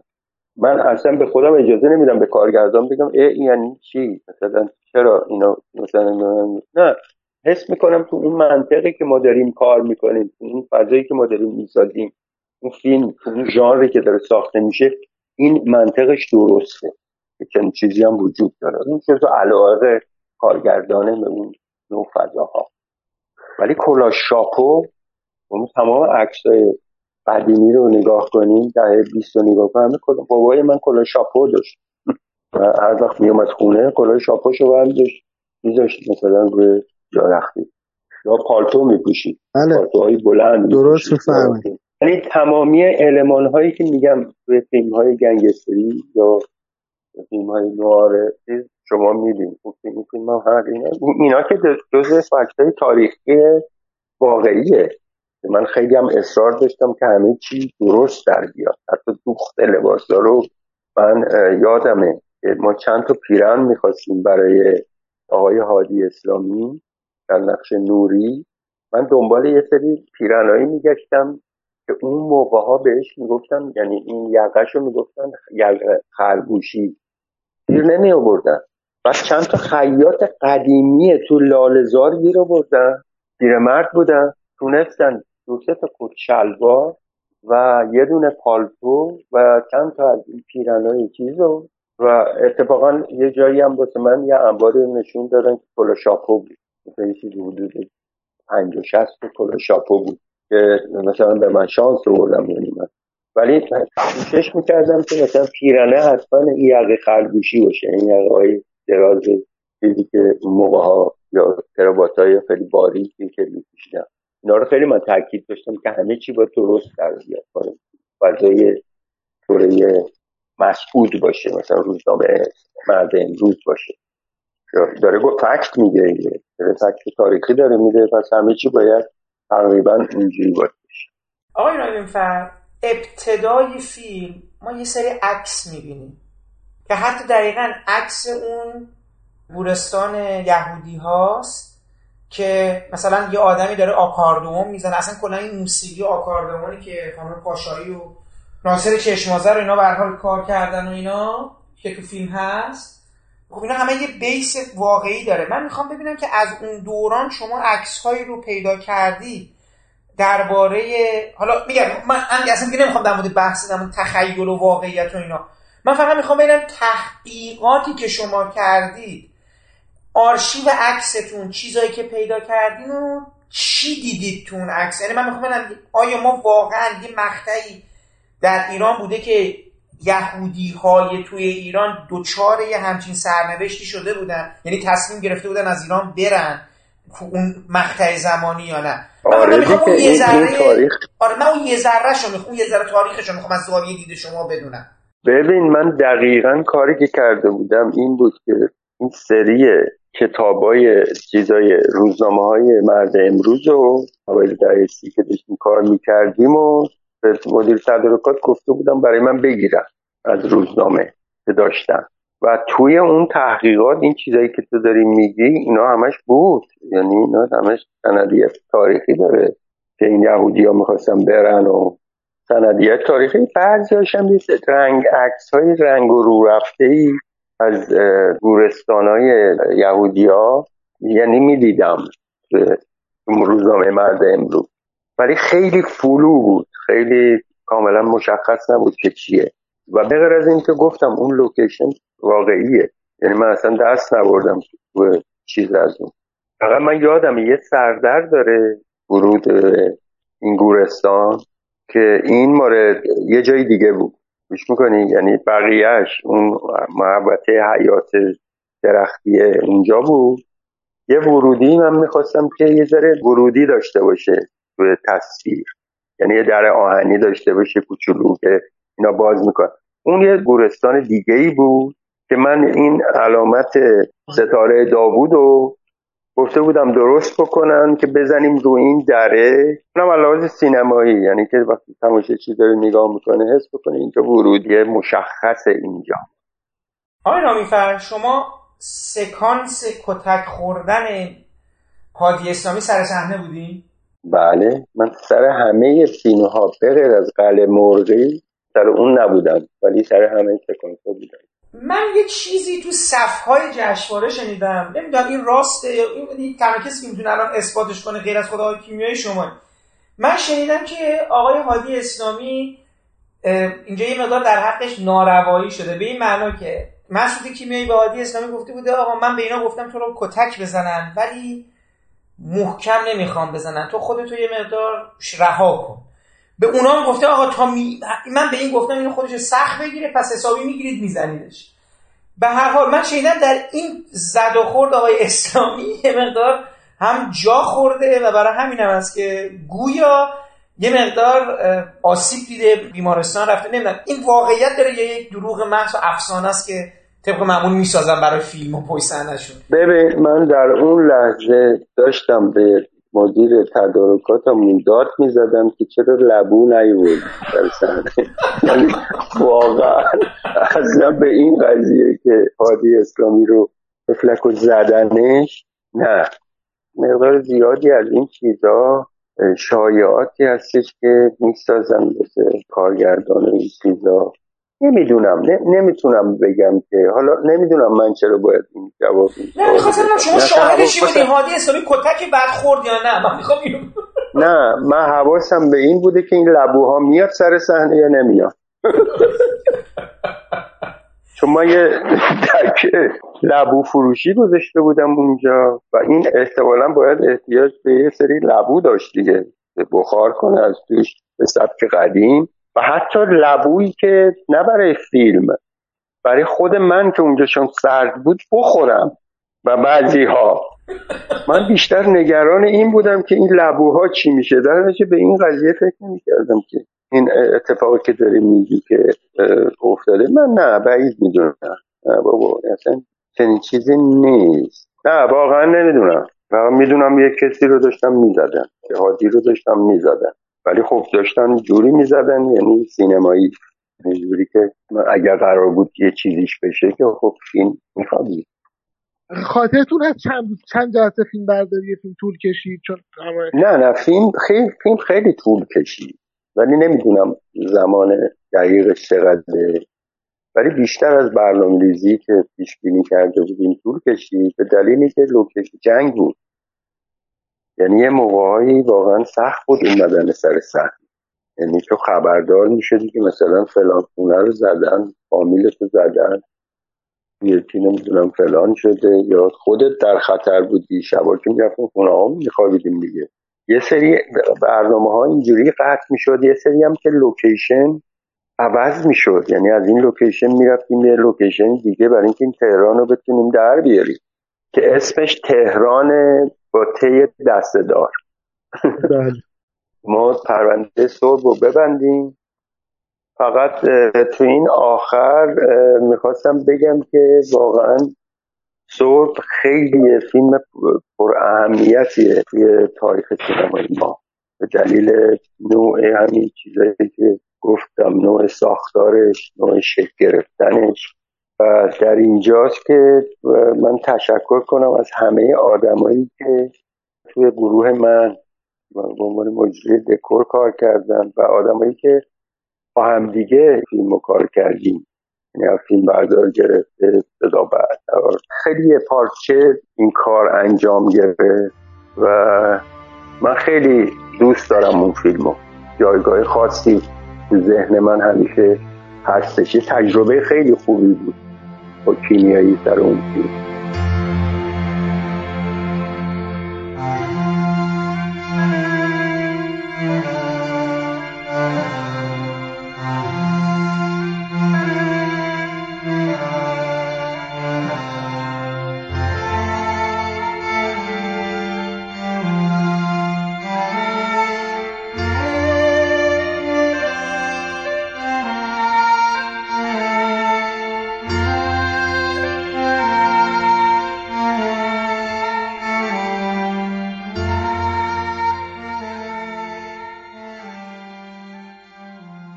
این پادکست هم همینجا به پایان می‌رسه و من امیدوارم صحبت های آقای ایرج رامیفر درباره همکاریشون با مسعود کیمیایی در فیلم سرب و طراحی لباس و صحنه این فیلم برای شما مفید و شنیدنی بوده باشه. پیش از خدافزی باید از زحمات آقای محمد شکیبا که تدوین این پادکست رو به عهده داشتن تشکر کنم و برای رعایت نصف نیمه حق معلف از قطعات موسیقی که از اونها در این پادکست استفاده کردیم نام ببرم. موسیقی عنوانبندی با نام رقص گدایی از ساخته های گروه کلزماتیکس هست و برگرفته شده از آلبوم موسیقی جنزده. باقی قطعات عبارتند از بخشهایی از گفتگوهای فیلم سور نوشته مسئول کیمیایی و تیرداد سخایی با اجرای منوچهر اسماعیلی به جای جلال مقدم هادی اسلامی و جمشید مشایخی خسرو خسروشاهی به جای امین تاروخ زهره شکوفنده به جای فریما فرجامی حسین عرفانی به جای یدالله رزوانی عطاالله کاملی به جای فتلی اویسی منوشهر والیزاده به جای محمود سبوکی ناصر نظامی به جای حسین اسدی و جورج پتروسی به جای سعید پیردوست و شما در طول این پادکست شنونده بخشهایی از موسیقی متن فیلم سور ساخته گیتی پاشایی بودید که من بخش دیگری از اون رو برای پایان این پادکست انتخاب کردم که امیدوارم از شنیدن اون هم لذت ببرید. تا برنامه بعدی ابدیت و یک روز و شنیدن صحبت مهمان آن برنامه. خدا حافظ و با هم میشنویم بخشهایی از موسیقی متن فیلم سور ساخته گیتی پاشایی رو.